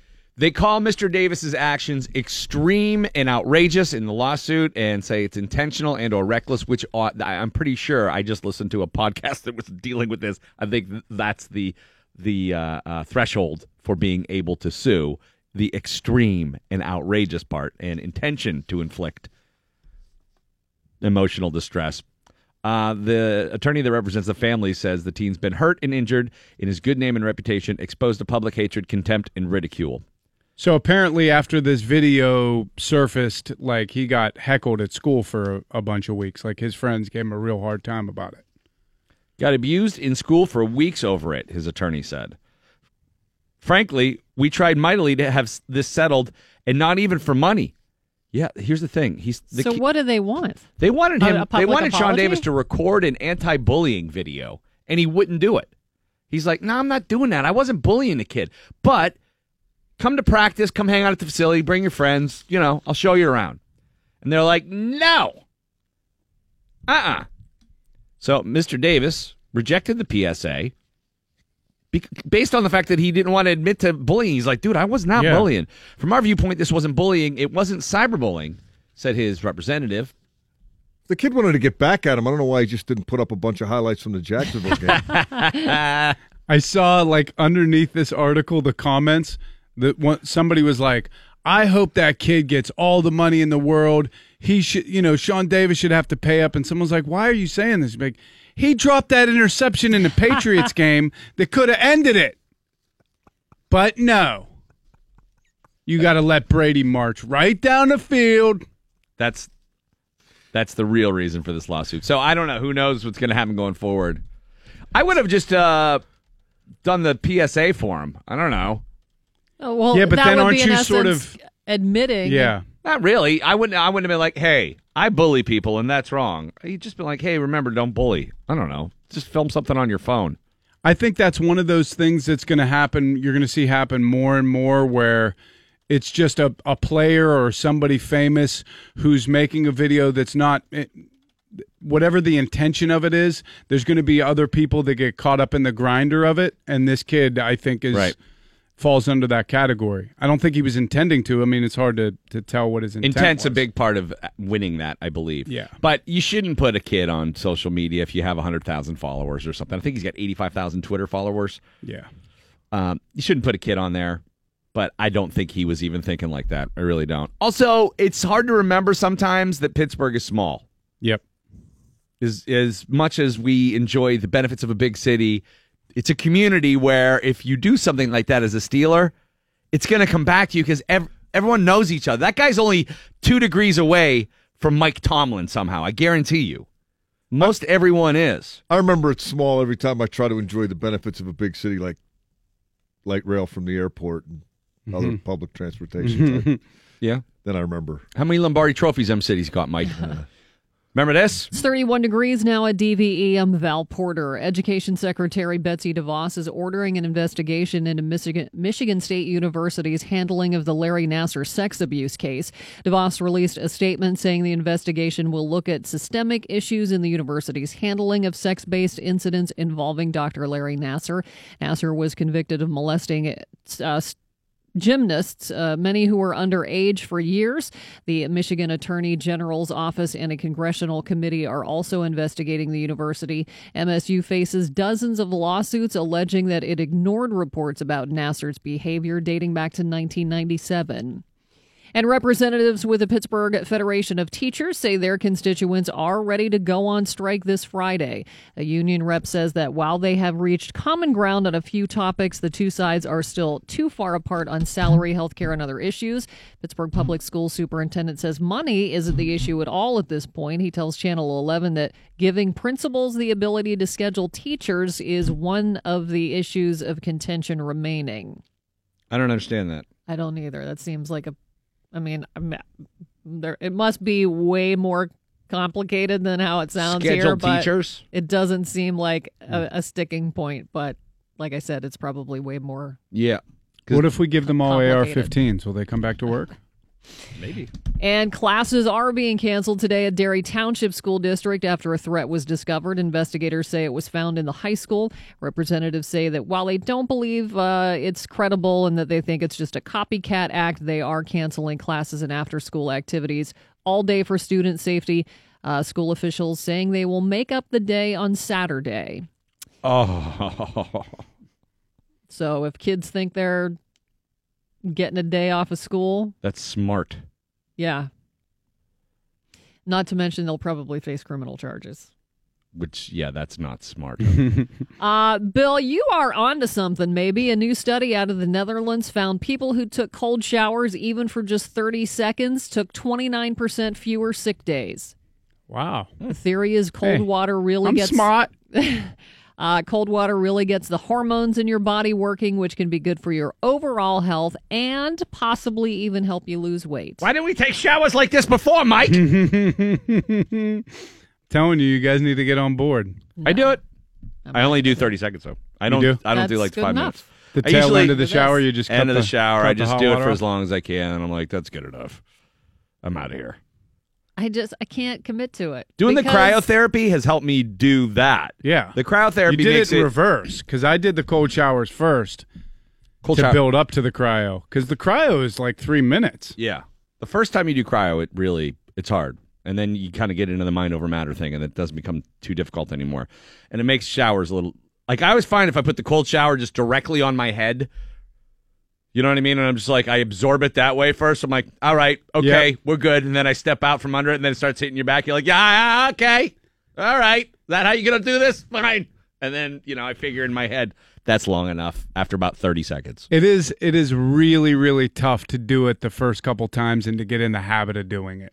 It feels kind of good after a hot shower, and it opens up your pores. That's what they say. Cold water does? Mhm. I thought hot Oh, it closes water- it. Yeah, Sorry, I it closes say, it. I thought hot water opened your pores. No, the other thing. The other day I was in After the I shave shower. my legs, it's really nice. the other day I was in the shower and I didn't turn it on yet and I was just trying to pump myself up. I was home alone and I'm just like, "Oh my god, I don't want to turn this on cuz it's just going to be so cold cuz I go cold right out of the gates." And I'm like, oh, "How am I going to do it?" I have the timer on my phone on the toilet next to the the shower and I said out loud by myself at my house, I'm the captain now. And I pressed start and turned the cold water on. I was like, Oh, Getting in for on two minutes. That first hit. Oh, you got to be ready for it. It's it has major health benefits though. I I do have the feeling that as more science comes in, everybody's going to be doing the cold shower stuff. Yeah, good luck with that. Uh, Val's not doing it. Val is not not, moved. I'm No. not doing it. That's what I love I about would Val, though. If she's not into something, she tells you right from the gate. There's no way that you're gonna get. And you're gonna change your mind. Here's why. I would try the cryotherapy, I love mm-hmm. it. but when you're in the shower and the hot water runs off out, doesn't it just piss you off? Yes. See, I would think if you take a cold shower every morning, you would just be pissed off all Wrong. day every day. Adrenaline surge. You actually you feel, do it purposely though. it. Though. When the when the hot water runs out, it's kind of like you were having a nice time and somebody ruined it. Well, that that would be how I would feel getting into a cold shower. This is like you're ruining the part. day. No, no, no, man. You feel like you, you feel kind of psyched up. Yeah. After you do it, you feel good. You feel uh, like adrenaline shot. Telling you, you Mm. should do it. I think you would. I think you would actually like it. I've been trying to tell Serena she would like it too, and she's same as you. She's like, "Yeah, have fun with that." That's because showers are that one time where you just like ah, I don't want to move. Right. It's quiet Especially and at I feel 4 a.m. That shower. That's the one that's it's brutal. The coming in before the morning show shower, Yeah. cold water on that one. Oh, the worst. This is my new philosophy on life. You got to get uncomfortable. You just have to get I already uncomfortable. spend a lot of time uncomfortable. right. A lot of things that happen to, but how many of those things happen to you right. I'm that not make you uncomfortable? I'm wearing pants that are three sizes too small right now. Trump Gotta it all. Make yourself uncomfortable. Wear skinny jeans and take cold showers. That's what I'm doing. It's working. Do Do you think accents are sexy? Some are, some are not. Well, a new global survey by Time Out magazine asked people to name the sexiest accent in the world. This one kind of surprised me. Surpri- No. Uh number what do you think number 1 would be in the whole world? French. No. It's not Australian. Nope. English. Yeah. Yeah. I was surprised. Hello, love. I would have thought No, not that one. Not the Cockney accent. That one's the What one are you that's like you talking feel like you're gonna get syphilis. like not the Tom Hardy. yeah. All right, Not the lock, stock, and twelve smoking barrels, or what is it? Two No, smoking barrels. That one is just a, that's an that's like the STD of languages. See, I would have picked uh French or uh Spanish or Italian. Spanish, yeah, one. yeah, Uh, so English number 1, like Penelope Cruz. Mm-hmm. French came in second, followed by Italian, Irish, then Oh, yes. Spanish, Scottish, Australian, American, Brazil, Brazilian, and Japanese came in tenth. Look, man, Southern America, the South. You know, the Southern Belle, like a girl with that lil, I could see that. But that's the, there. There are even different. But like some chick from Minnesota going, "Oh, hey, I like your shirt, huh?" At the twenty-five minute Uh, mark. yeah, it the 25 minute mark. I am uh, getting kind of hot. Uh, What's have- your favorite accent, Val? You like the I would Spanish? have. I would have said Spanish or Italian probably. Chicks love the Australian one. one. Chicks love guys Yeah, with Australian accents. But again, it's like the Australian accent that you look at is Thor. When you say Whoever- was Spanish, are you talking like Javier Bardem? yeah. Antonio Banderas. Did I say that wrong? Cheech Marin. Ooh, hey, Val. oh, you're so sexy, huh? You like Uh, hey, you take a cold shower? it? it makes you feel better all the time. Uh, Heather Locklear arrested Racist. Sunday night on charges of domestic battery. Police responded to Heather's home in L.A. after her brother witnessed her and her boyfriend fighting and saw a physical mark on the boyfriend when police arrived. The 56 year old was allegedly belligerent with them. She's accused of punching a female and a male officer and kicking another male officer in the groin. She also called them effing a-holes.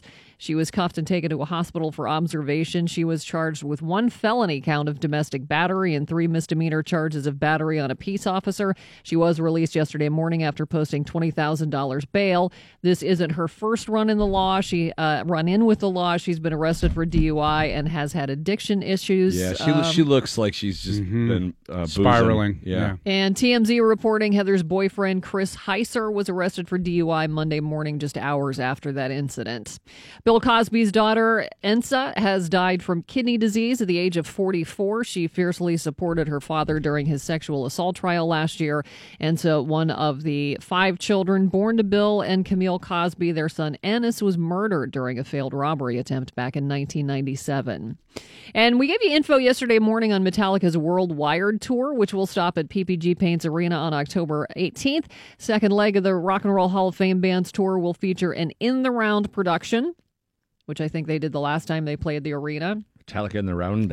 Yep. Some other details have been released according to the press release that came out yesterday. Each show will begin with the Lighted Up pre show party hosted by Jim Breuer. Jim and a Yes. DJ will be on stage before the band takes the stage. They'll play songs and do comedy along with some fan interaction stuff. They'll do giveaways and other things. Uh, they've also got a ticket plan for big fans. It's called the Wherever I May Roam Black Ticket. You can buy one ticket that will allow you floor access to any Metallica show on the 2018-2019 tour. You just have to let them know 48 hours in advance. There are a limited number of those tickets available. They'll cost $598. Oh, And with every ticket purchased, you get your choice of a standard physical or digital copy copy of Hardwired to Self Destruct. Tickets go on sale to fan club members today and general public tickets this Friday at 10 a.m. at Ticketmaster.com or the uh, arena box office. General admission floor seats and reserved lower level seats, $145. 75 bucks for reserved upper level corsets plus fees. You got to call Breuer. I know. I know. I got to hit him up. Congratulate him. That's awesome. I want to get him on the show though. too. Definitely. Yeah. He was, uh, by the way, Jim Breuer was the the first headliner that we ever had for a DVE Comedy Festival, uh, which is how many years ago? Se- I was gonna say six, seven. So we 12 have 2012 finalized the lineup for this year's comedy festival, and we'll be announcing it in the next couple of weeks. I am super excited about. Yeah, me this. too. So just a little heads up, you might want to save uh, a few shekels to make sure you get in on the DVE Morning Show comedy festival this year. That first lineup was so fun, though. Jim Breuer, Ugh. Bert Kreischer, Tammy Pescatelli, Greg Warren, and Bale Crawford. It was so fun. It was awesome. Then we all went to the Rex Theater afterwards and did uh, had uh, you know the Pittsburgh uh, comic stage. It was awesome. Sunny mid 50s today, 30 overnight tonight. It's 32 at. DVE. MSN put together the top 30th funniest top 30 funniest Saturday Night Live sketches of all time. I don't agree with a lot of these, but no. Top 10, number 10. Mom jeans. Do you remember the mom Oh, jeans yeah. sketch? Yeah. Okay. Amy Poehler. Are you looking for the perfect gift for mom this Mother's Day? Introducing Mom Jeans, exclusively at JCPenney. Mom Jeans, Mom Jeans. Mom Jeans fit mom just the way she likes it. She'll love the 9 inch zipper and casual front pleats. Cut generously to fit a mom's body. She'll want to wear them to everything from a soccer game to a night on the town. And with your choice of ankle length, capri length, or shorts, you'll find the perfect jean for even the least active of moms. So this Mother's Day, don't give mom that bottle of perfume. Give her something that says, I'm not a woman anymore. I'm a mom. The visuals. Oh yeah, th- that that song is hilarious too. is so Number funny. nine from '78, Dan Aykroyd, Jane Curtin, point, counterpoint. A woman in this modern day relationship may well give up all her own personal pursuits, as Michelle Marvin claims she did, to give her full support to her man's career. And Michelle Marvin is just asking that the courts recognize that reality. Dan, there's an old saying behind every successful man, there's a woman, a loving, giving, caring woman. But you wouldn't know about that, Dan, because there's no old saying about what's behind a miserable failure. Jane, you ignorant slut. it's that line, which has been repeated so often, Oh, yeah. it- it- you know, you forget just how funny that is because it really is the subtext of all of those point counterpoints. And they they totally get right to it. It's just a, a brilliantly funny uh, performance from both of them. Jane Curtin, maybe the most underrated SNL player ever. Uh, number seven or eight, rather, Celebrity Jeopardy. Which was a sketch based on the famous SCTV uh, sketch Halfwits and Norm Macdonald called Eugene Levy for permission to do their own version of it on SNL, and this was the result. Welcome back to Celebrity Jeopardy. Before we begin the double Jeopardy round, I'd like to ask our contestants once again please refrain from using ethnic slurs. That said, let's take a look at the scores. Sean Connery has set a new Jeopardy record with negative $230,000. And finally, back again, Burt Reynolds in a commanding lead with $14. Hey, hey, uh, check out the podium. Look at this. Mr. Reynolds has apparently changed his name to Turd Ferguson. Yeah, that's right. Turd Ferguson. It's a funny name. Number seven, I don't know this sketch. Dana Carvey, uh. Tom Brokaw pre-tapes, Gerald Ford's obituary. Tragedy today as former President Gerald Ford was eaten by wolves. He was delicious. Oh, wait, that's just superfluous. I Right, mean, it's a former president, Tom. What are you saying? He's not delicious? fine, fine. What's what's next? All right, the double story. All right. A fireball destroyed France today, and Gerald Ford is dead. Now, what are the odds of that? Come on. Fine, look, fine. We'll get Stone Phillips to do it, okay? I'm sure Stone Phillips uh, will be just thrilled to break a story like that. All right, all right. Let's keep moving. Yeah, that. Uh, I mean, that has. I don't remember that either. No. But that, Brokaw impression is incredible. It had. Uh, it's the. oh, God, why, why can't I think of his name right now? Um, Smigel, Robert Smigel was doing that other voice in the background. So that had all the abstract comedy markings of a Mm-hmm. Smigel sketch. Uh, and then number six, Lazy Sunday, which completely changed SNL, and some Oh, people yeah. say saved it. Lazy Sunday, wake up in the late afternoon. Call Parnell just to see how he's doing. Hello, what up, Parn? Yo, Samberg, what's cracking? You thinking what I'm thinking? Party up, man, it's happening. But first, my hunger pains are sticking like duct. Just hit up Magnolia and back on some cupcakes. No doubt that bakery's got all that Bob Frosty. I love those cupcakes like McAdams loves Gosling. Gosling, Gosling, Gosling, Gosling. Number five, Eddie Murphy, Mr. Robinson's Neighborhood. A beautiful day in the neighborhood, a beautiful day for a neighbor. Would you be mine? Could you be mine? I've always wanted to live in a house like yours, my friend. Baby, when there's nobody home, I'll break in. It feels real good to walk streets again after being in jail doing 7 to 10. Would you be mine? Won't you be mine? I wish you was my neighbor. Hello, boys and girls. Eddie Murphy could do anything then, and it would- Everything the- he did it was on that show. tremendously. ev- Everything else on the show sucked. Almost everything he else sucked. saved that show. without question. Number four, I will never understand the popularity of David S. Pumpkins. How's it hanging?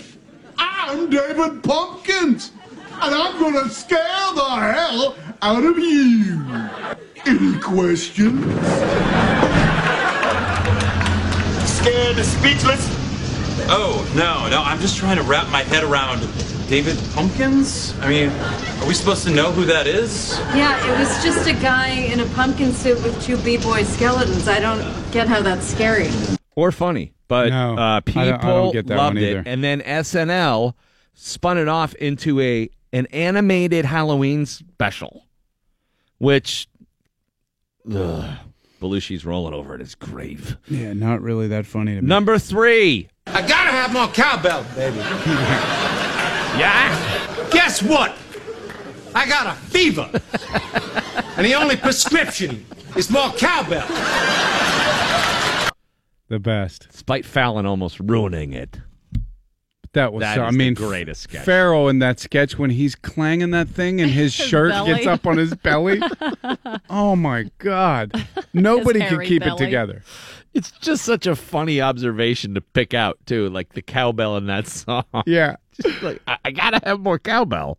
That's brilliant. Do you Um, think Blue Oyster Cult loved that sketch or hated it? Because one, it it totally like revived their career, money, but money. People bought the damn song on iTunes. but I now that's probably all they hear It's show. Yeah, well, you It know, shows. Hey, could be worse.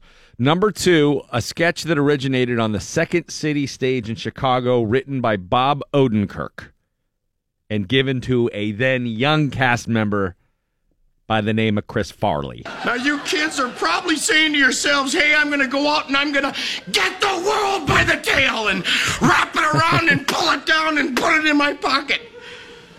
Well, I'm here to tell you that you're probably going to find out as you go out there that you're not going to amount to jack squat.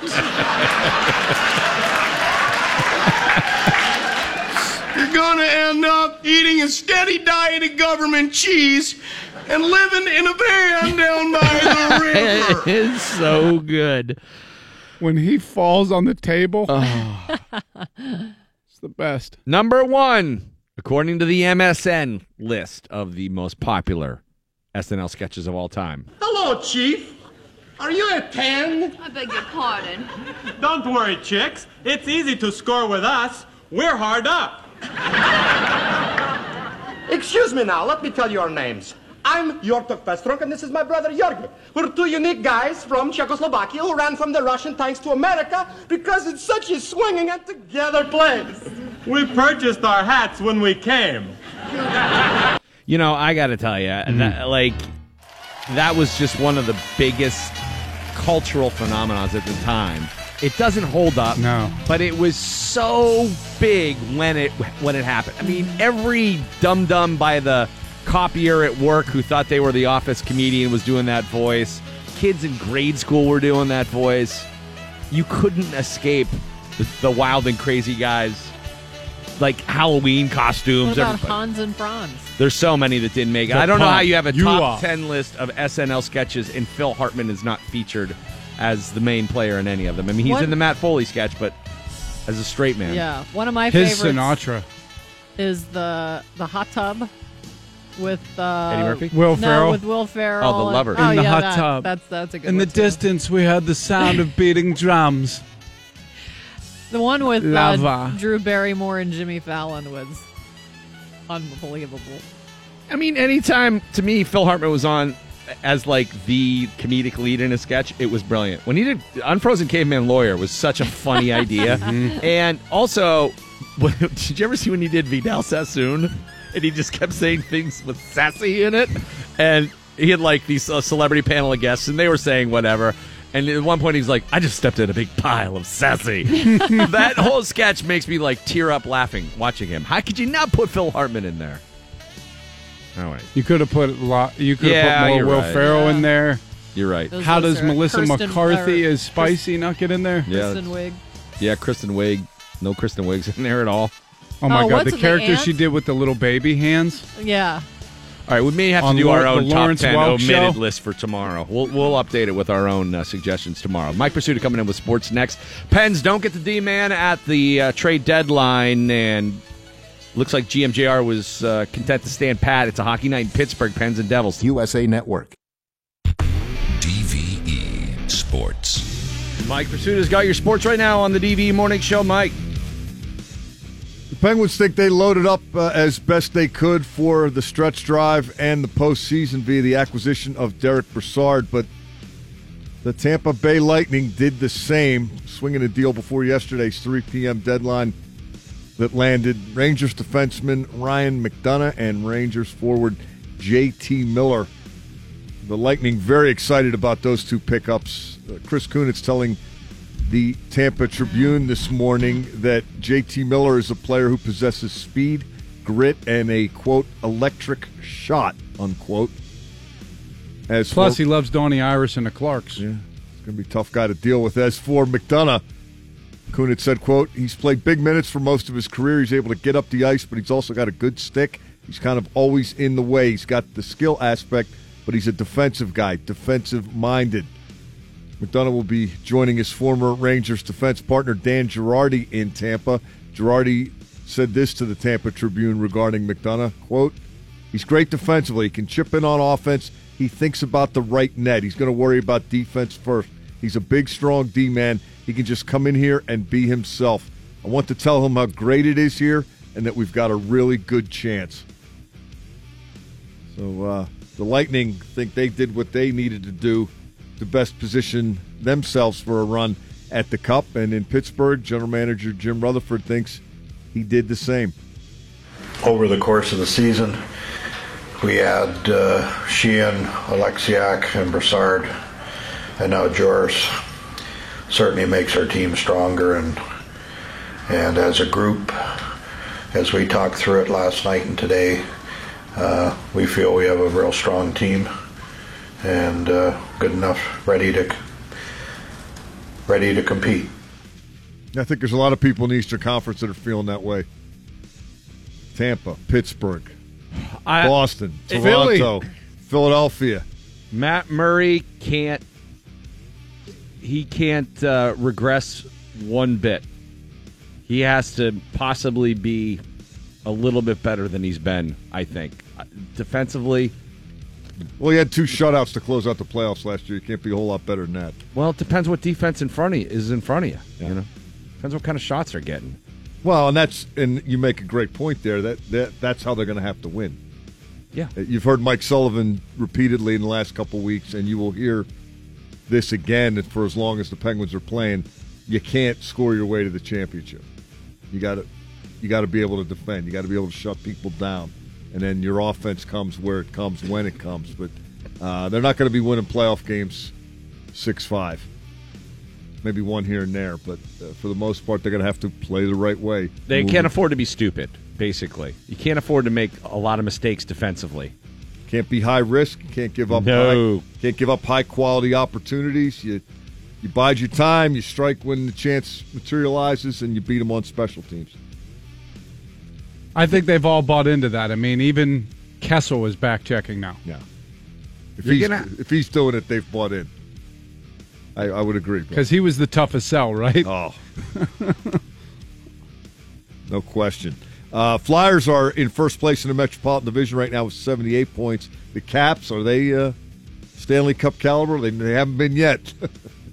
They've got 77, and the Penguins have 76. Tonight's opponent, the New Jersey Devils, uh, checking in this morning with 72 points. It's going to be a sprint to the finish in the Metropolitan Division, and Penn's defenseman Chris Letang expected nothing less. I mean, it's always tight. That division is like crazy. Uh, we know it's going to be decided in the last two games of the year. So, uh, and for other teams that are ahead, like you don't even know if you're going to be in the same spot. So, um, you just have to uh, try to play your best hockey until the end, and uh, hopefully you get into the playoff on a on a top ranking spot, and you you have to face the the team you want.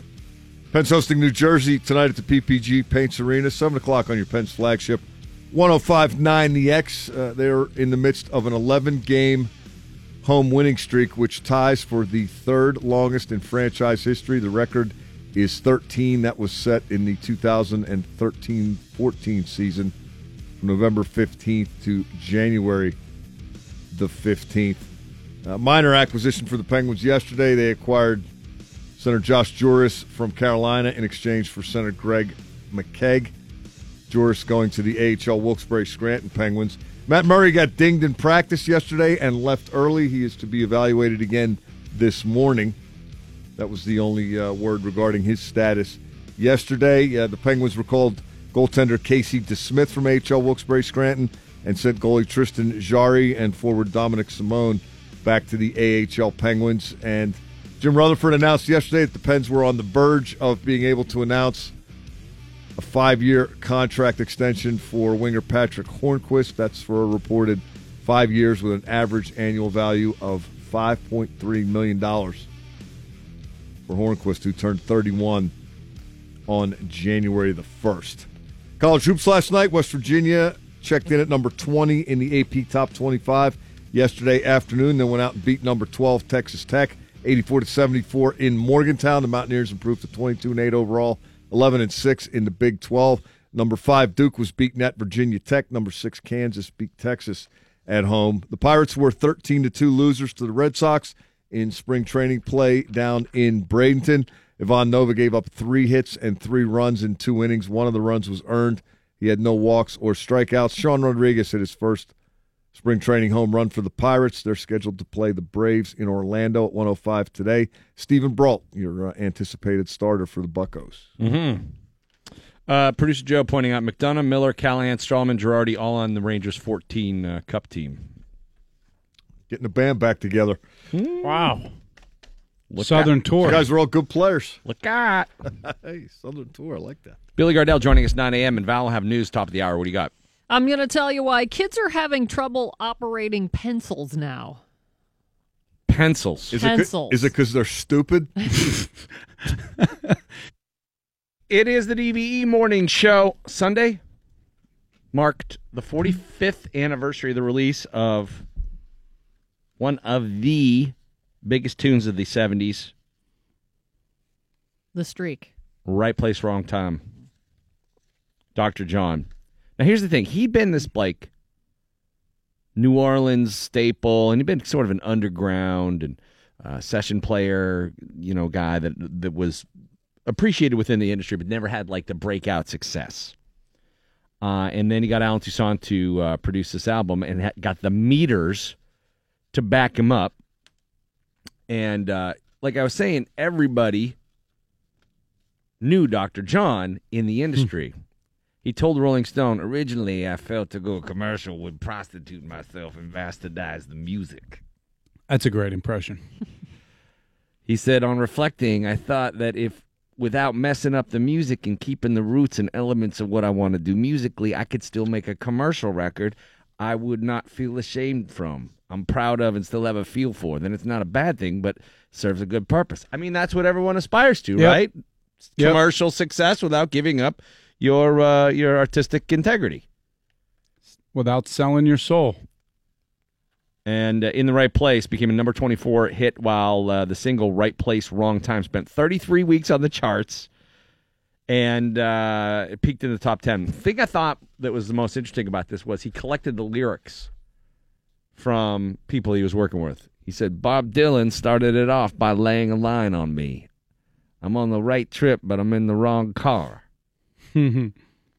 said then bette midler gave me one my head's Wow. in a bad place I don't know what it's there for.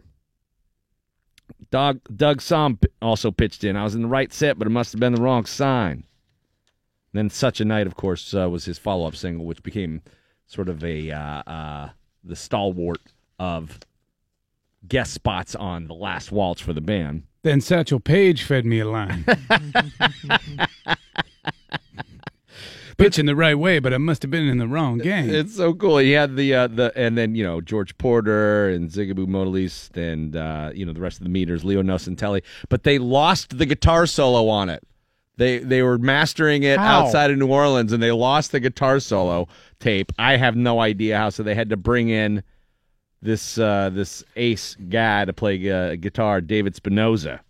Ended up doing the the lead guitar on it. So I always found this just like the most interesting song and just such a.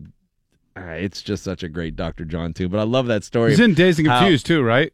I think It's so. on that soundtrack. Yeah, but he just just the fact that he was collecting the lyrics from people. I love that.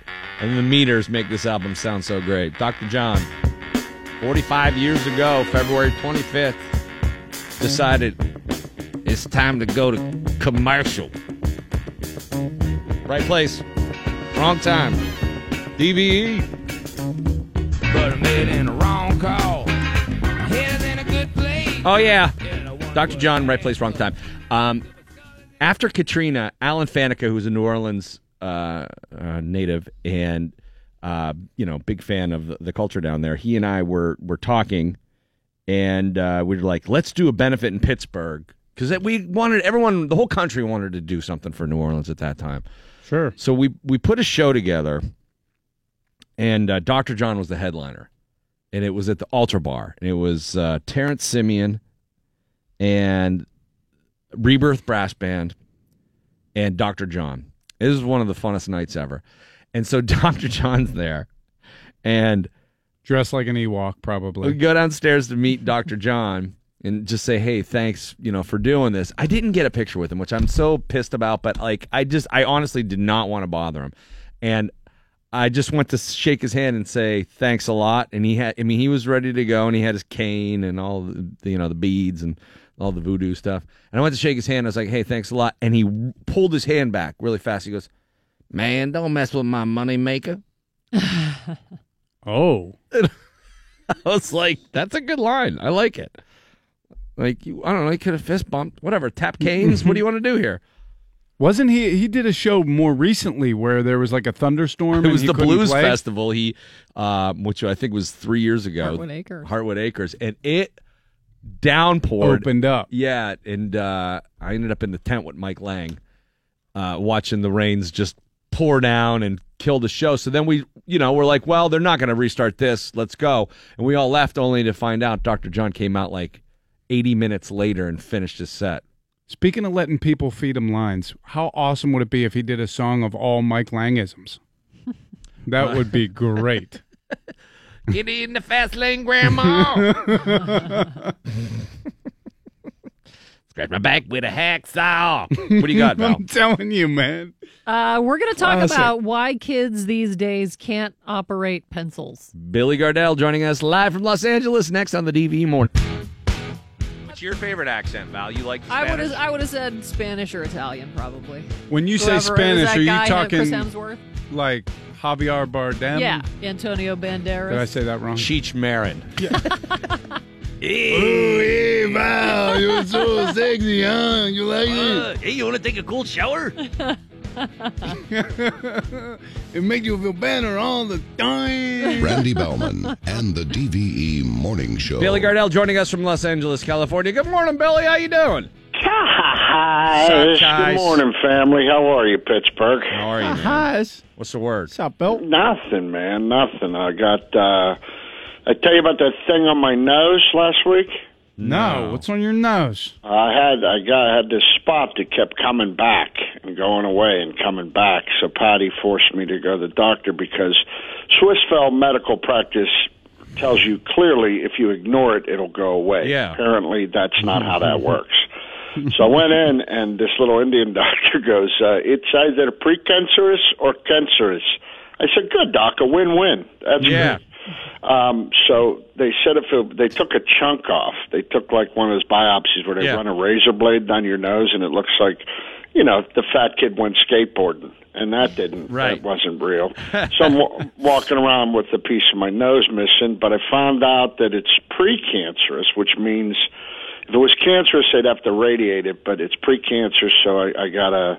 I got to put this cream on my nose. It's gonna like uh, bubble up my nose, and then it'll heal it. So, so that's that's been my last couple of days. Yeah, you know, you know, there's nothing better than getting a biopsy and rubbing some acid on your nose for the middle of com- uh, pilot season. That's awesome. Yeah. Because then you can just walk in. I'd like to go. I'd like to audition for the Handsome Prince, please. Well, it's not Why- like Why are you laughing at me? it's not like you got to put a uh, uh, cotton ball on it and walk around or anything. You know. No, I'm just. Uh, we're going to rough up the area. I got to bubble it up. I'm grateful it's not as bad as it could be. Billy, You know what I I'm mean? I am gl- so glad to hear that. Yeah, and me too. Thanks, it's, buddy. uh, you know, you got to go to the doctor when stuff like that happens. You know, the, Yeah, the old school the Harrison mentality. Avenue medical book which says sit and worry quietly. so I didn't. But Patty said I had to go talk to the doctor. My my dad's grandfather, Bill. His name was Cy. They called Right. his his last name was Symington, but they called him Cy. He worked down in the mill. Never didn't believe in medicine at all. Had this thing in between his eyes. Picked it off, and then it grew to be basically like the size of a testicle. And he like he wouldn't he wouldn't he didn't believe in any kind of medicine or medical treatment and there was a doctor kid down the street they came in they gave him two treatments of radiation and it completely went away That's good. That's good. That's good to know. He should have been in a medical magazine like he was walking around with this thing on his face Oh. I, you know what though? I got to tell you, not that I think that that's smart or whatever, but I wish I had the like lack of I don't know vanity to just be For like, what? all right, there's a ball on my face. I don't care.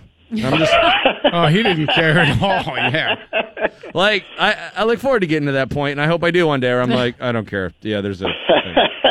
well this is the same guy he lost a leg i think in the mill like something fell on his leg and he had a wooden leg and he'd ask people to knock on it so i don't think he really cared about Jeez, that's tough. his appearance much Well, you should have taken off that leg and like a seven iron knocked the ball off his head. bill just make sure you put that scary bump cream on me every night before I you got go to it. bed That's it. Actually says that on the t- on the tube, Billy. Scary bump cream. don't mess around with that. and thanks to our medical care, it only costs four thousand dollars. oh Oh my lord! No, I'm teasing. Just yeah, stay on top of that. Don't mess around. I'm on it. I'm on it. I'm all good. I'm. I just Listen got to to the wife. Irish came up. I got to. You know. I, I got Yeah, well, I'm you ain't gonna get no pilots if you got no nose. That's what I'm saying. I'll be like Vincent D'Onofrio in that meth movie. Oh, All right, Salt shoot and one. Oh, I never saw that. That's a good movie. Oh, it's a great movie. Val Kilmer's in it. See, tell him Val. Really It good is. movie. I love. Val- I think Val Kilmer's awesome. So, and Well, this was He's a my great second film. favorite Val. D'Onofrio's unbelievable. D'Onofrio is so crazy in that movie. it's one of my favorite psychos he plays in. I have a plethora of the ones he's played. and he has no nose. He has no nose. Too much meth. He's all messed up. Meth gets rid of your nose. Hey, get messed up. yeah, I didn't know that. sure. Well, that makes it sound like I better stop. But no, you might you might have to start rocking one of those Michael Jackson bedazzled uh, dust masks, Bill. Yeah, exactly. I'm going to be walking everywhere I go, dude. They're just going to rush me out of a Denny's in a surgical mask. Val Porter's got news for us. Billy Gardell in Los Angeles putting cream on his nose. It's the DV Morning Show. Here's the Channel 11 Severe Weather Center forecast brought to us by Dormont Appliance. 33 degrees at DVE. The news is brought to us by Sport Clips. A bizarre story in North Carolina. A man was shot and killed yesterday as he was live streaming on Facebook. Prentice Robinson frequently used Facebook Live to share his thoughts and music with friends and was broadcasting live with a selfie stick when a gunman ran up to him and shot him to death. People watching at the oh. time heard the gunshots and saw the camera fall to the ground. Another man could briefly be seen running away. Robinson was found with multiple gunshot wounds and was pronounced dead at the scene. Police have identified a suspect but have not yet made an arrest. They say Robinson had frequently outed suspected drug dealers in his live stream. Oh, that's Oh man. Uh, it's that's a dangerous game.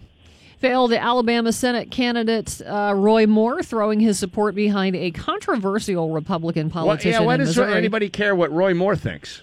Yeah. Well, it's I don't know if they care what Roy Moore thinks, but maybe they care what this candidate thinks. Uh, Courtland Sykes said yesterday he's honored to get Moore's endorsement from his uh, for his Senate bid. Sykes has gone on the record calling feminists crazed women with nasty snake-filled heads. An article Wow. in the Washington Post reports Sykes has called feminists she devils and said he he wouldn't want daughters who were career obsessed banshees. Sykes also made a controversial post on, uh, post on Facebook saying, "quote I want to come home to a home cooked dinner at six every night, one she fixes and one that I expect one day to have daughters learn to fix after they become traditional homemakers and family wives." They just thawed this quote. guy out.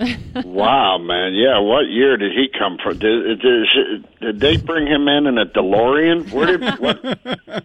What is he talking about? Did Roy Moore give his endorsement while riding on top of a stunted growth pony? in a mall parking lot. and shooting a little cap gun.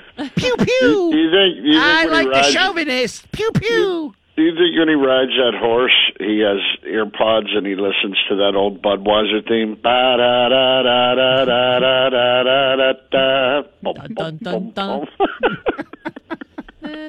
He looked like he was riding the the like a dachshund of horses. You know, Oh, Like a and the tiny, horse like- you rode in on, my friend, and the horse you rode in on. That guy's garbage. Those both those guys are garbage. Is that all Yep. Alabama? That's all Alabama. Yeah. Alabama. Alabama Well, is no, so good is- at football and Apparently, this guy's in Missouri. so. Oh, Southern Missouri is another place that has got a lot of. They got an issue with their governor right now, huh? Governor, I he like to tie my mistress up and take pictures of her To and then blackmail blackmail her. Uh, smartphones and You knew that, right, Bill? No. Dude, their governor was led out by sheriffs last week and charged with blackmail because the woman he was having an affair with, he tied her up, took pictures of her naked, and then used those as like, if you tell anybody about us, you can't blackmail me. I'm gonna blackmail yeah, you. Yeah, right. Unbelievable. Well, then there's the woman in California who's what is happening? under fire because she she wanted uh, workers to play spin the bottle with her. Yeah. Which is Spin the tame. bottle? Which is tame in comparison. Yeah, but uh, she allegedly groped male employees also. Yeah. This guy was that while they're playing hot naked hot potato or Yeah, no, it's it, there's despicable people all over the place right now in Yeah. positions of power. They're And I, just out in the open, man, running like everything's okay. They can do whatever they want. I wonder what. Ha- I wonder how that happens. Oh wait, yeah, the fish thinks with the head, doesn't it? Ye- well, it, it- Bill, that's what I'm trying to figure out. If it was always like this and we're just finding out about it now. I don't know, buddy. Smartphones and tablets are making it more difficult for kids to hold pencils. Doctors in the UK Wow, say kids wow, use we can't we can't work a pencil. doctors we're, in the we're U- at the point where pencils need training. We can't work a pencil. doctors in the, Holy hell! Doctors in the UK say kids use technology so much that their hand muscles are not developing properly. In fact, children are entering school with less hand strength and dexterity than just 10 years ago. Experts say parents can help by encouraging play with blocks, crayons, stickers, or pool toys. their their thumbs are absolutely shredded from Yeah. texting. Just one big thumb and a bunch of limp noodles on their hands. I can't get my middle finger to work. I don't know what it is. What is this solo chopstick? It's not working. I can't do nothing, but I can play ten ten. A young male in China learning about instant karma. A video making the rounds on the internet shows him in an elevator peeing on the buttons. Well, it doesn't take long before it short circuits and the doors don't open Oh, and all the lights in the elevator start flickering. you deserve Got that. a little worried. Uh, no word on how long he was trapped inside after his stunt. I hope it was over eight hours. Yeah. That's enough time to think about that. I shouldn't have peed on them buttons. I shouldn't have peed on them buttons, Billy. I shouldn't have peed on them buttons. How hammered are you? Just peeing on floor buttons on an elevator. I mean, look, I'm not going to say that I've never peed on an elevator, maybe in college. I'm not going to say that. Wow. Why? Huh? Why'd you pee on an Because I was totally sober, Randy. Oh, okay. Why else would I? Sure, you love your significant other, but would you prefer to sleep solo? Well, if you said yes, you are not alone. According to a new survey from alarm clock app Sleep Cycle, 41% of Americans prefer sleeping alone to sleeping with their partner. Why is that? Probably not a surprise. Snoring is the number one reason. 52% of respondents said their partner's snoring is loud enough to wake them up. 30% say the snoring is so bad it causes them to uh, leave the room and go sleep on the couch or in another room.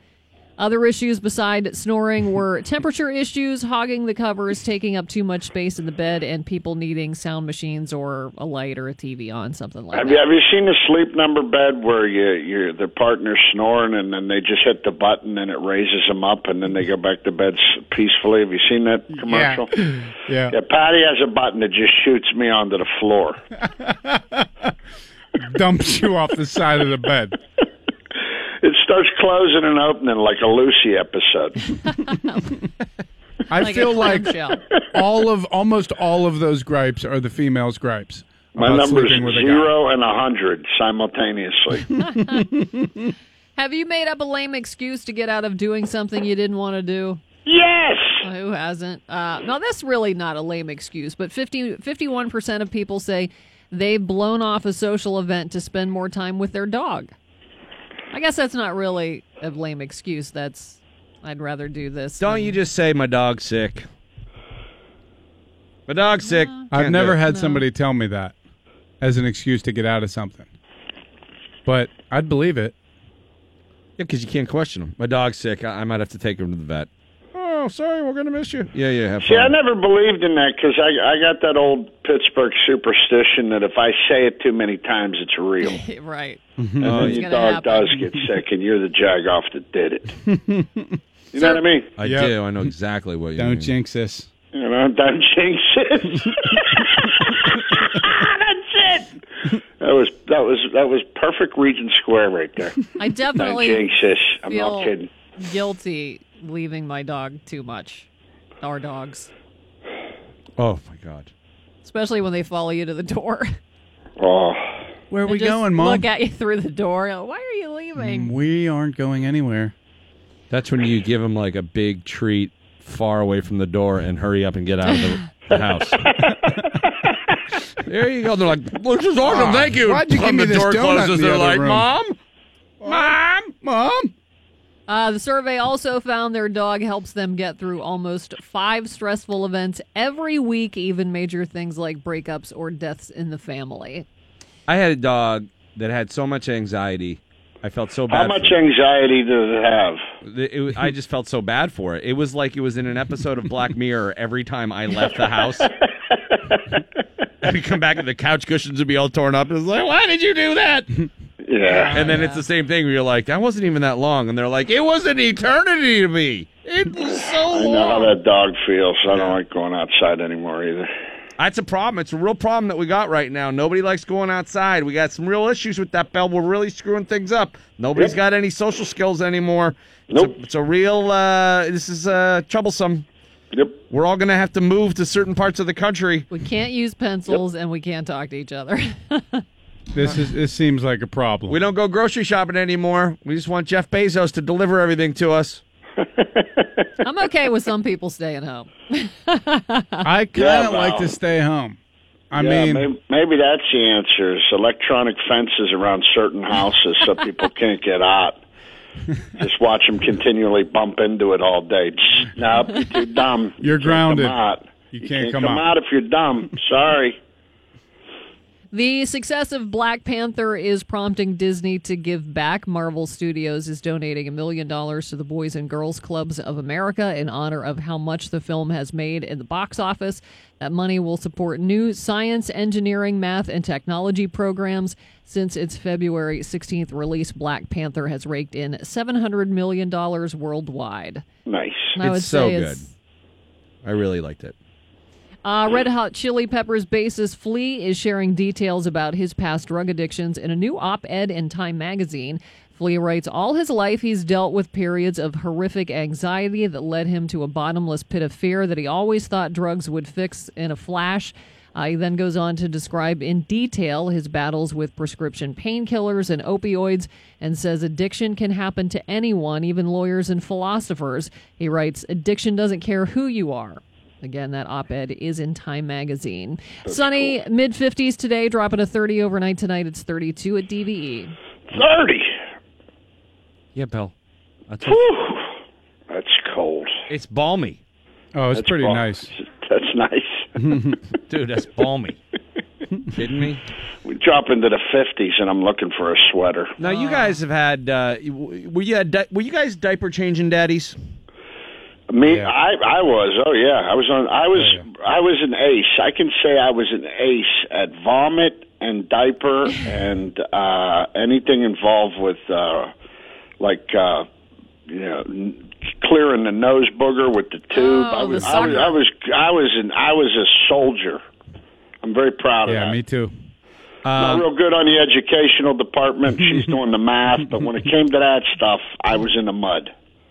I, I, I one of my buddies was was like, I'm not doing that at all. And when it's my time to like do the dad stuff, I'll be there. And he is like a whoop ass dad, but he used to like brag about not changing diapers. And I Oh, he actually got away with it. yeah. And now and he is he's super dad. I mean, he's an awesome dad. But like he was like, I'm not doing that, which I still can't believe he got away with. But That's an inspirational story. now I'm starting to. I, I, I would time myself on that table like I was roping a calf. I could put a diaper on and off in about a minute and a half. Well, now I, I, I- you know, I understand why there may be an aversion to it after listening to Kristen Bell on Right. the Joel McHale show.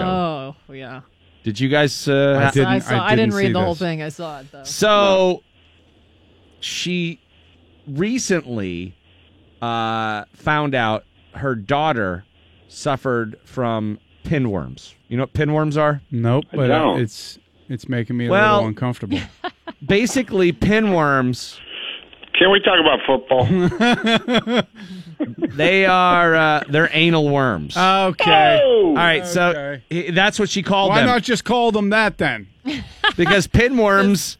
It's, they're like the avocado lobby. They, you know, they they they've, They've got some good They got branding some going good- on. yeah, they're branding. Yeah, they've done some PR work. Yeah. So she said her three year old got him in preschool and then transferred him to her. Oh, good Fifty percent of people over fifteen don't experience the symptoms. She said, which is uh, it's like this wicked itch, but your kids get them because yeah. they put their hands in their mouth and then they lay eggs. Ah, oh my God, this is like a bad horror movie. I know.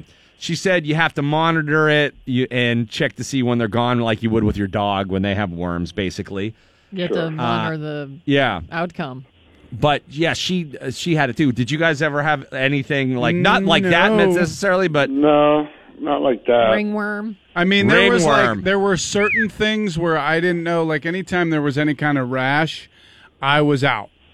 I Yeah. was like, uh, you know, one of the sharks on Shark Tank that was that knew that this just wasn't for him. didn't you didn't you just want to get like a uh, like a like a uh, uh, uh, like a baby powder gun that you could just yeah, We had catch the all. thing that we the thing that we had was you know Will had a lot of food allergies when he was a baby, so you know you didn't know we didn't know what was going to set it off. So just sometimes he'd he'd kind of go you know like a sack of potatoes on your shoulder, and you hear his tummy grumble, and then he'd just throw up on you. and it, it, uh, I one one one night I got a face full of spaghetti. One night I got a face full of rice. But you know what? It never bothered me, and I like to think it's because I love him so much. But I think the truth is, most of my friends been throwing up around me since we were fourteen. So I think I had a lot of training. I remember my niece had the flu once, and we were visiting her, and she was sitting up in my lap, and she just started throwing up. And I yeah, just, they just I let just, it go, man. They're like fire hydrants. I just had to catch it in my hands. Yep, done that. See, you love them. Anytime I've seen a kid do that, though, my first instinct is I feel so bad for them, not just because they don't feel good, because I think, oh, that's just so embarrassing. They're probably going to be so embar- and they're never they never are. No. they They don't, don't understand. oh, they uh, boot and rally like no one else. There's just they're like they Coming throw up me. on grandma and they turn around and do something else within five seconds. Yeah. Mm-hmm. No, once you, wi- you you wipe them down and rinse the mouth out, and it's right back to Hot Wheels. Mm-hmm. I mean, ju- mm-hmm. it would be good if there was like a way, you know, like my buddy built this mud room in his house, so when his dogs come in, he can literally just hose them off in the Oh, mud that's room, so awesome. and then they stay there until they're dry. Like if you could have something like that with a Oh, kid, hold on, now, man. I don't know if the dogs like that. That's They like do. Coming in, that's like come. How do you? Did they tell you? Mm-hmm. That's like that's like coming into county jail every night. Getting hit down with the water and the powder. You're like, ah, okay. now you can come in the house. A lot of dogs love I- that, I- love the hose. They start biting it and stuff. But I don't know. It's not like a Silkwood shower. You just try to get the mud off the dog's paws. I like this, like a like a toddler uh, kill room from Dexter. Yeah. just everything is plasticed off. Yeah. I don't know, just some sort of bubble thing that you can blow up and put in the middle of the room, like a, a baby wash, car wash type thing. like a Rube Goldberg machine where the baby pops out on the other side. a Rube Goldberg. All right, quick. Uh, uh, quick break. We'll come back. Mike Prisuta, Pens at the Devil. Well, he, hosting the Devils tonight. Pens, the pens, three Trey- times, three times. Derick Brassard, the newest Penguin, not going to be here, having immigration uh, issues still. And they failed to make the big move for the defenseman at the trade deadline, but worry not, says GMJR Mike Scott Sports when we return, and more with Billy Gardell here on DV. DVE Sports. Billy Gardell live in Los Angeles, California. Hello. And Mike Prisuta in here uh, with your sports right now on. DVE. Sports are brought to you by Panhandle Cleaning and Restoration. The Pens are hosting the Devils tonight. the pens, the pens, three times. 7 o'clock on your Pens flagship 1059 The X. No word yet as to whether Derick Brassard will be available. He was uh, acquired over the weekend. Oh, but I thought he definitely wasn't. The ever popular immigration issues are still rearing their ugly I shouldn't say ugly heads because it's important that we stay vigilant when these French Canadian wingers want to come Yes. into our country. They need to be checked out, investigated. Why is this an issue when they switch teams? Is it an issue every time they travel into the no, states? it's uh, where your uh, permanent uh, residency or your main, where you do most of your work. I think is the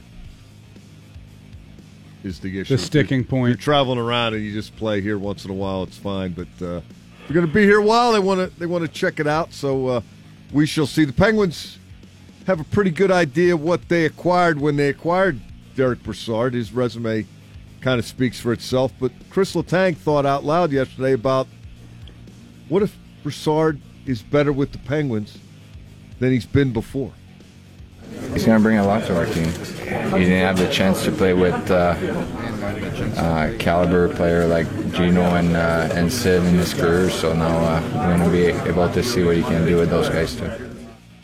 And when he says he's, we're about to see what he can do with those guys. Not that it's going to be a line of Crosby, Malkin, and Brassard, but the trickle down might really open things up for Derick Brassard. Teams putting the top defense pairs against Crosby and then against Malkin. Yeah. And uh, Probably going to get to play with Kessel, who's been on Yeah. fire. This might work. it's got a chance to work. Pens going uh, for their 12th consecutive home win tonight. That would tie the second longest such run in franchise history. The record is 13. That was set uh, from November 15th, 2013 to January the 15th, 2014. Jim Rutherford uh, not real busy uh, at the trade deadline yesterday at 3 o'clock, but Rutherford did tell the media that the Pens were very close to announcing a five year extension for winger Patric Hornqvist. Uh, that deal reported five years and a $5.3 million annual average. Uh, Rutherford more than willing to make an exception of Hornquist. Over my career, I've done very few contracts uh, during the season.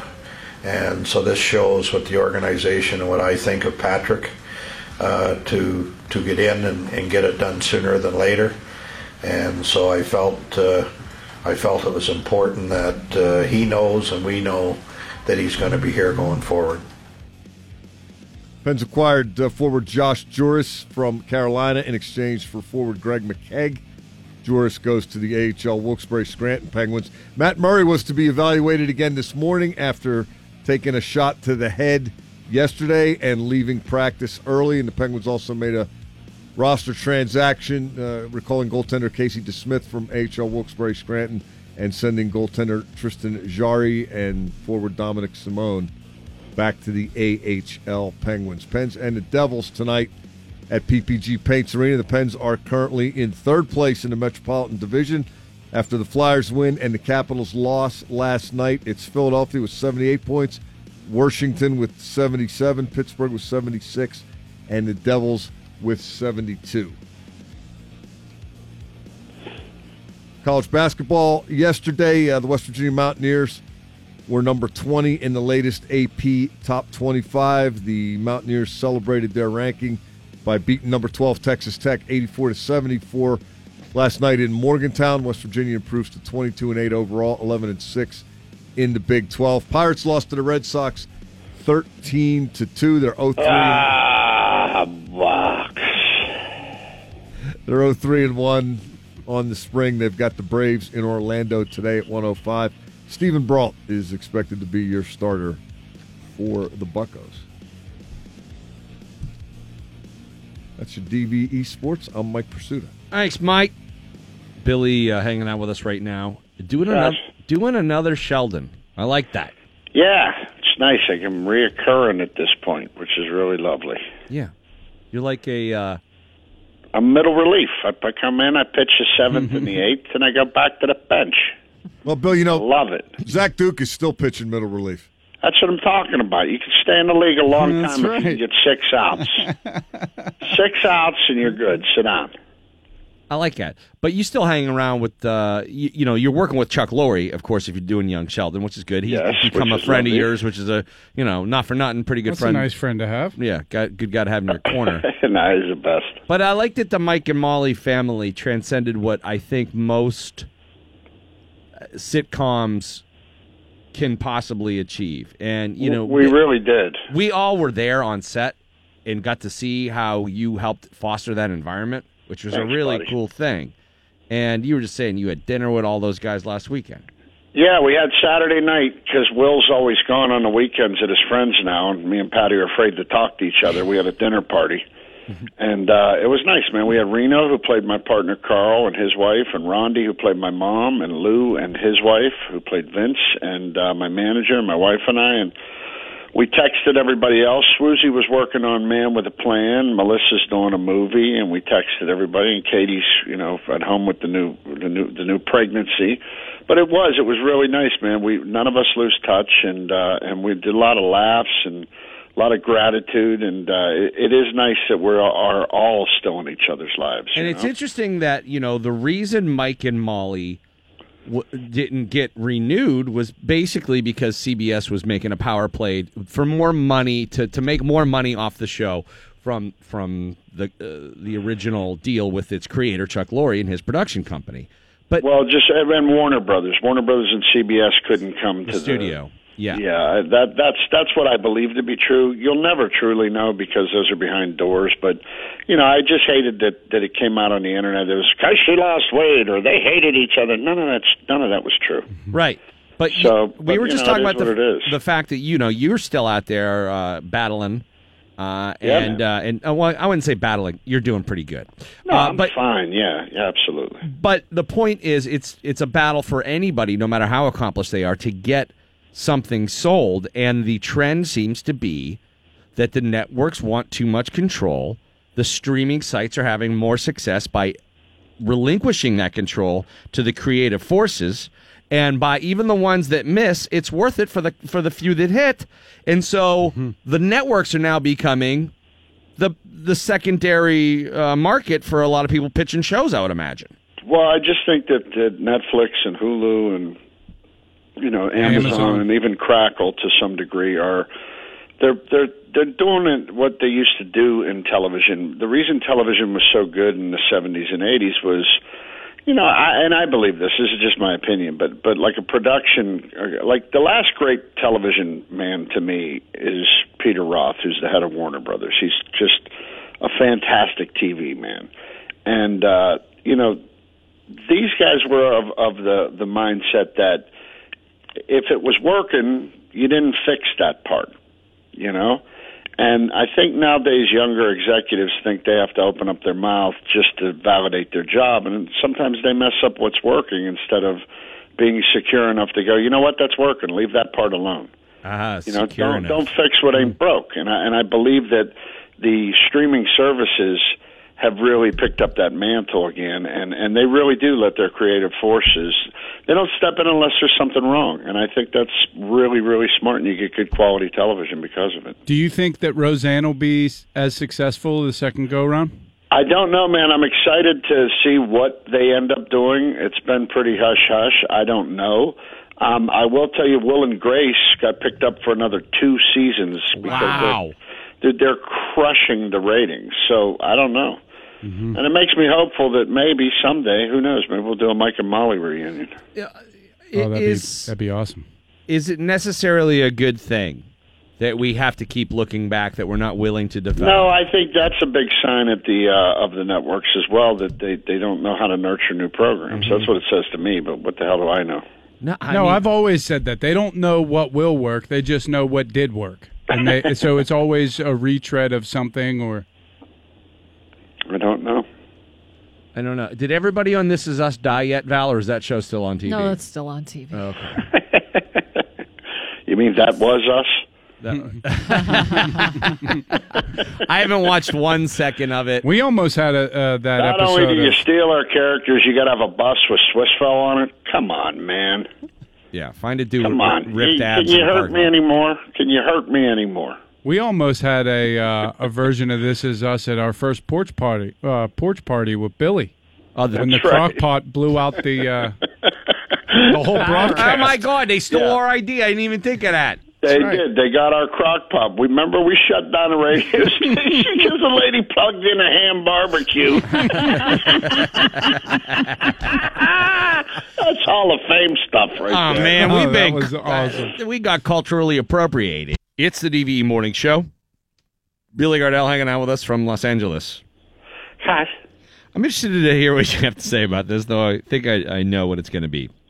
All right. And I may be misinterpreting this, but an independent musician of some notable fame, the band is known as Mount Eerie. Phil Okay. Elverum is the guy who it's his band, Right. and he went on Reddit to engage a little AMA. And he had this to say. He, he he talked about why he doesn't like signing autographs. Okay. Because he goes to his merch table after the shows, Uh-huh. and people want him to sign stuff and whatever. And this is what he has to say. Th- eh, Keep in mind, this is very sort of like hipstery musician guy. Okay. The harsh reality is that when I'm at my concert, sitting behind the merch table, or even just walking around the venue, there is a built in imbalance in power. I'm the person who is on stage. I'm the person whose name you maybe know from the thing you read on the internet, whose picture you've seen, whose backstory you're maybe familiar with. I don't know you. You are the unmet person who pays for me to live, who paid to come to the show and paid for the record. I owe everything to you, and I don't know anything about you. You're my anonymous employer. When we meet, we are inherently shouldered with this burden of imbalance and alienation. You act deferential to me because I have been placed in this higher status position by my circumstances, when really, I am your servant, traveling and singing to please you. It's effed up. These are big pre existing barriers to the two of us having any kind of sensible interaction. And he goes on basically, and again, I, unless I misunderstand it, to say that he doesn't like to sign autographs because it continues to put him in a position of power above the person who's enjoying his art. Okay, well, a couple things come to mind. First of all, if you have a merch table and you're at it, you're not in concert. Number two, stop spending so much time alone on the bus. All right? Someone comes up, take a picture, sign your autograph, and get back to writing songs. I did think of that too, Bill. How's he working his merch table at his show? Yeah, exactly. I've Well, never you know, seen by that. the way, you, there's a time where you should be out there doing that. My dad, every time I'd when I started selling out the improv, thanks to you guys, DVE, um, my dad would come up for those shows, and he'd come back to me right after the show was over in the green room with with a with a beer in his hand and go, "Get out there and shake those people's hands." so that's the attitude, man. Well, and so you're just thinking way too much. You've been Well, that, that that's all I'm getting. I know you don't want to eat with the rest of the guys, but it's probably healthy for you if you do. I think there's this, you know, hyper awareness that's occurring right now, which is by and large a good thing, a great thing, and a necessary thing. However, sometimes it spills over the edge a little bit, Yeah, and when you're- you you're- you're overanalyze the artist and You're over. You're off roading there. I thought it was an way out interesting perspective. It was I- it is humble. It's philosophically. I, I thought it was just an interesting take. For but sure. like in practice, what are you doing? like, I don't want to sign this for you because it furthers the divide between us is a Yeah. weird thing. All you got to do is sign it and make them happy and say thank you and be grateful. Just autograph my Hey, boob, you dude, know what? and let me go. Conversely, conversely, you could argue that if you sign something, that you're saying thank you to your fans. Right. My, you know what I love signing? Terrible towels. People bring terrible towels to my shows everywhere in this country. I see them. I see the Pittsburghers. They stand up and they start waving the towel when I come out because we're all part of that. And they always want me to sign their towel. And for me, just a stupid comic from Swissvale to to be able to sign a terrible towel. We don't let terrible towels touch the ground. and when someone asks me to sign that, I find that a, an incredible honor. I find that a huge honor.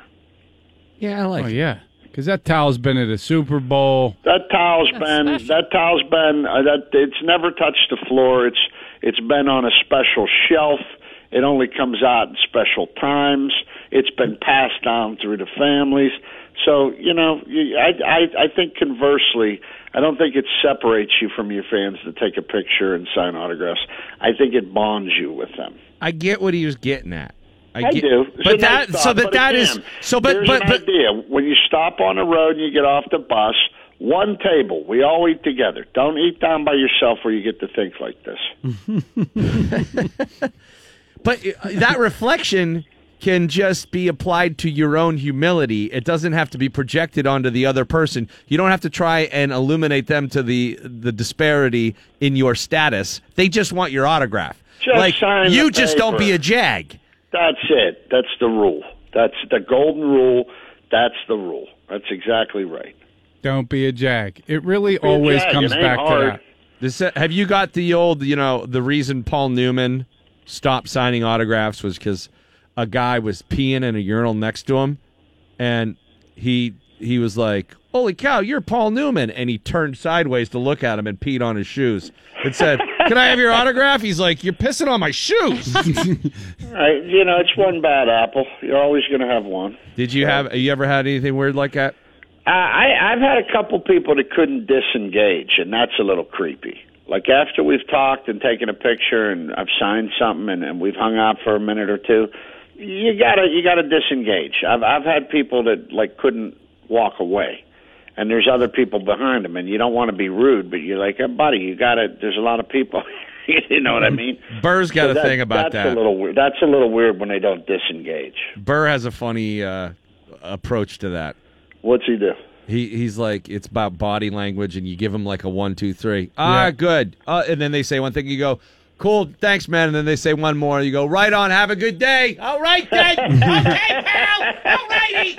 Did I ever tell you that he did that to me after we did it? We, we did a show. He caught himself. We did a show up at Nemacolin for Lemieux for that golf outing. Yeah. Oh, and so funny. and I was like, "Oh, Burr, great set, man. You crush." And he started doing that, and he and he caught himself, and he goes, "Oh, dude, I'm sorry, dude. I just." I gave you the brush off, dude. You, you you have to understand. He goes, I, I went into autopilot there. I don't, I don't, Yeah. no disrespect. Yeah, That's thanks, pretty funny. Yeah, thanks a lot. Thanks. All right. No, All that's right. good news. Okay. Yep. All righty. He puts his hand out like it's almost like an air stiff arm, Oh, where he so starts funny. pushing you back mm-hmm. without pushing you. yeah. That's hilarious. You don't have that luxury when you're uh, waiting for a Primanti's at the Steelers game, though. Yeah, I'm You're always stuck I'm there, out, Bill. I'm always out in the streets, so you Yeah. know that's okay with That's me. right. Here's what I will say. One thing that's weird is like some dude was driving. I was going to eat dinner with, with my kids, and some dude just uh, yelled out of his car, "Yo, Crawford, stop!" And I was like, "Hey, what's going on?" And my wife was like, "Who is that?" I'm like, "I don't know." Like when just people just ca- like pick up a conversation. I mean, I love that, but identify yourself at least. It means you're connected. That's all good. It's awesome. Stop. Uh, oh, it's Stop. awesome when you uh, wake up from surgery and they're like, "Hey, uh, this guy, one of the one of the guys that works here, anyways, he's not a fan of yours, and it would be really fun if you guys got in an argument right now." Yeah, there's some timing involved. I'm like, "How about it when I'm less vulnerable? I just have my wisdom teeth yanked out of my head." Can we do it then? My ass isn't hanging out of this Yeah. hospital gown. I like that. One time, I yeah, I met a guy at a Penguins game years ago, like right when I first started, and this guy goes, "Hey, you're Randy, right?" And I was like, "Yeah," and he goes, "Oh, dude, all right, love the show." And his buddy was sitting next to him, and he goes, "I don't." And I go, uh, "That's okay." And and uh, and his buddy goes, "Yeah, he don't like you." And I was like, "That's all right." He goes, "I just think you're an a hole." And I'm like, "Yeah, Oh, that's." wow. I'm like, "That's fair." he was totally nice about it. I'm like, "Totally fair." All right, see you guys. He's like, "Yeah, I'll be listening tomorrow." The other guy's like, "I won't." I actually the last one of the Steeler games I was at, we were going up the escalator and and I somebody mentioned my name. Said I just heard like in the peripheral, I heard Billy Gardell like that, right? So I don't know if the guy spotted me or whatever. I'm always on, you know, I'm walking through the crowd, and then there was a guy with him. It just goes, I "Don't think he's funny." I don't think he's funny. so then, so then I got up next to him and I go, "You don't think that Gardell's funny, huh?" And he goes, "Nope, I don't. I don't find him funny." I was like, "Okay, man. All right, cool. Have a good day." he didn't even know he was talking to me. I just, why do they feel like they have to say it to you? Well, I don't know. I don't know. I'm just Always somebody gonna- that keeps always it gonna be real. one. No, you're a Always gonna be one. jagoff. I was walking across the parking lot at Costco one day, and some guy yelled at me, "Hey Val, do the trumpet!" Ah, that's awesome. Like, uh, Is here? this the electric Right lunch? here? You're taking requests? yeah, that's hard. You all of a sudden got to do the the Blue Oyster theme.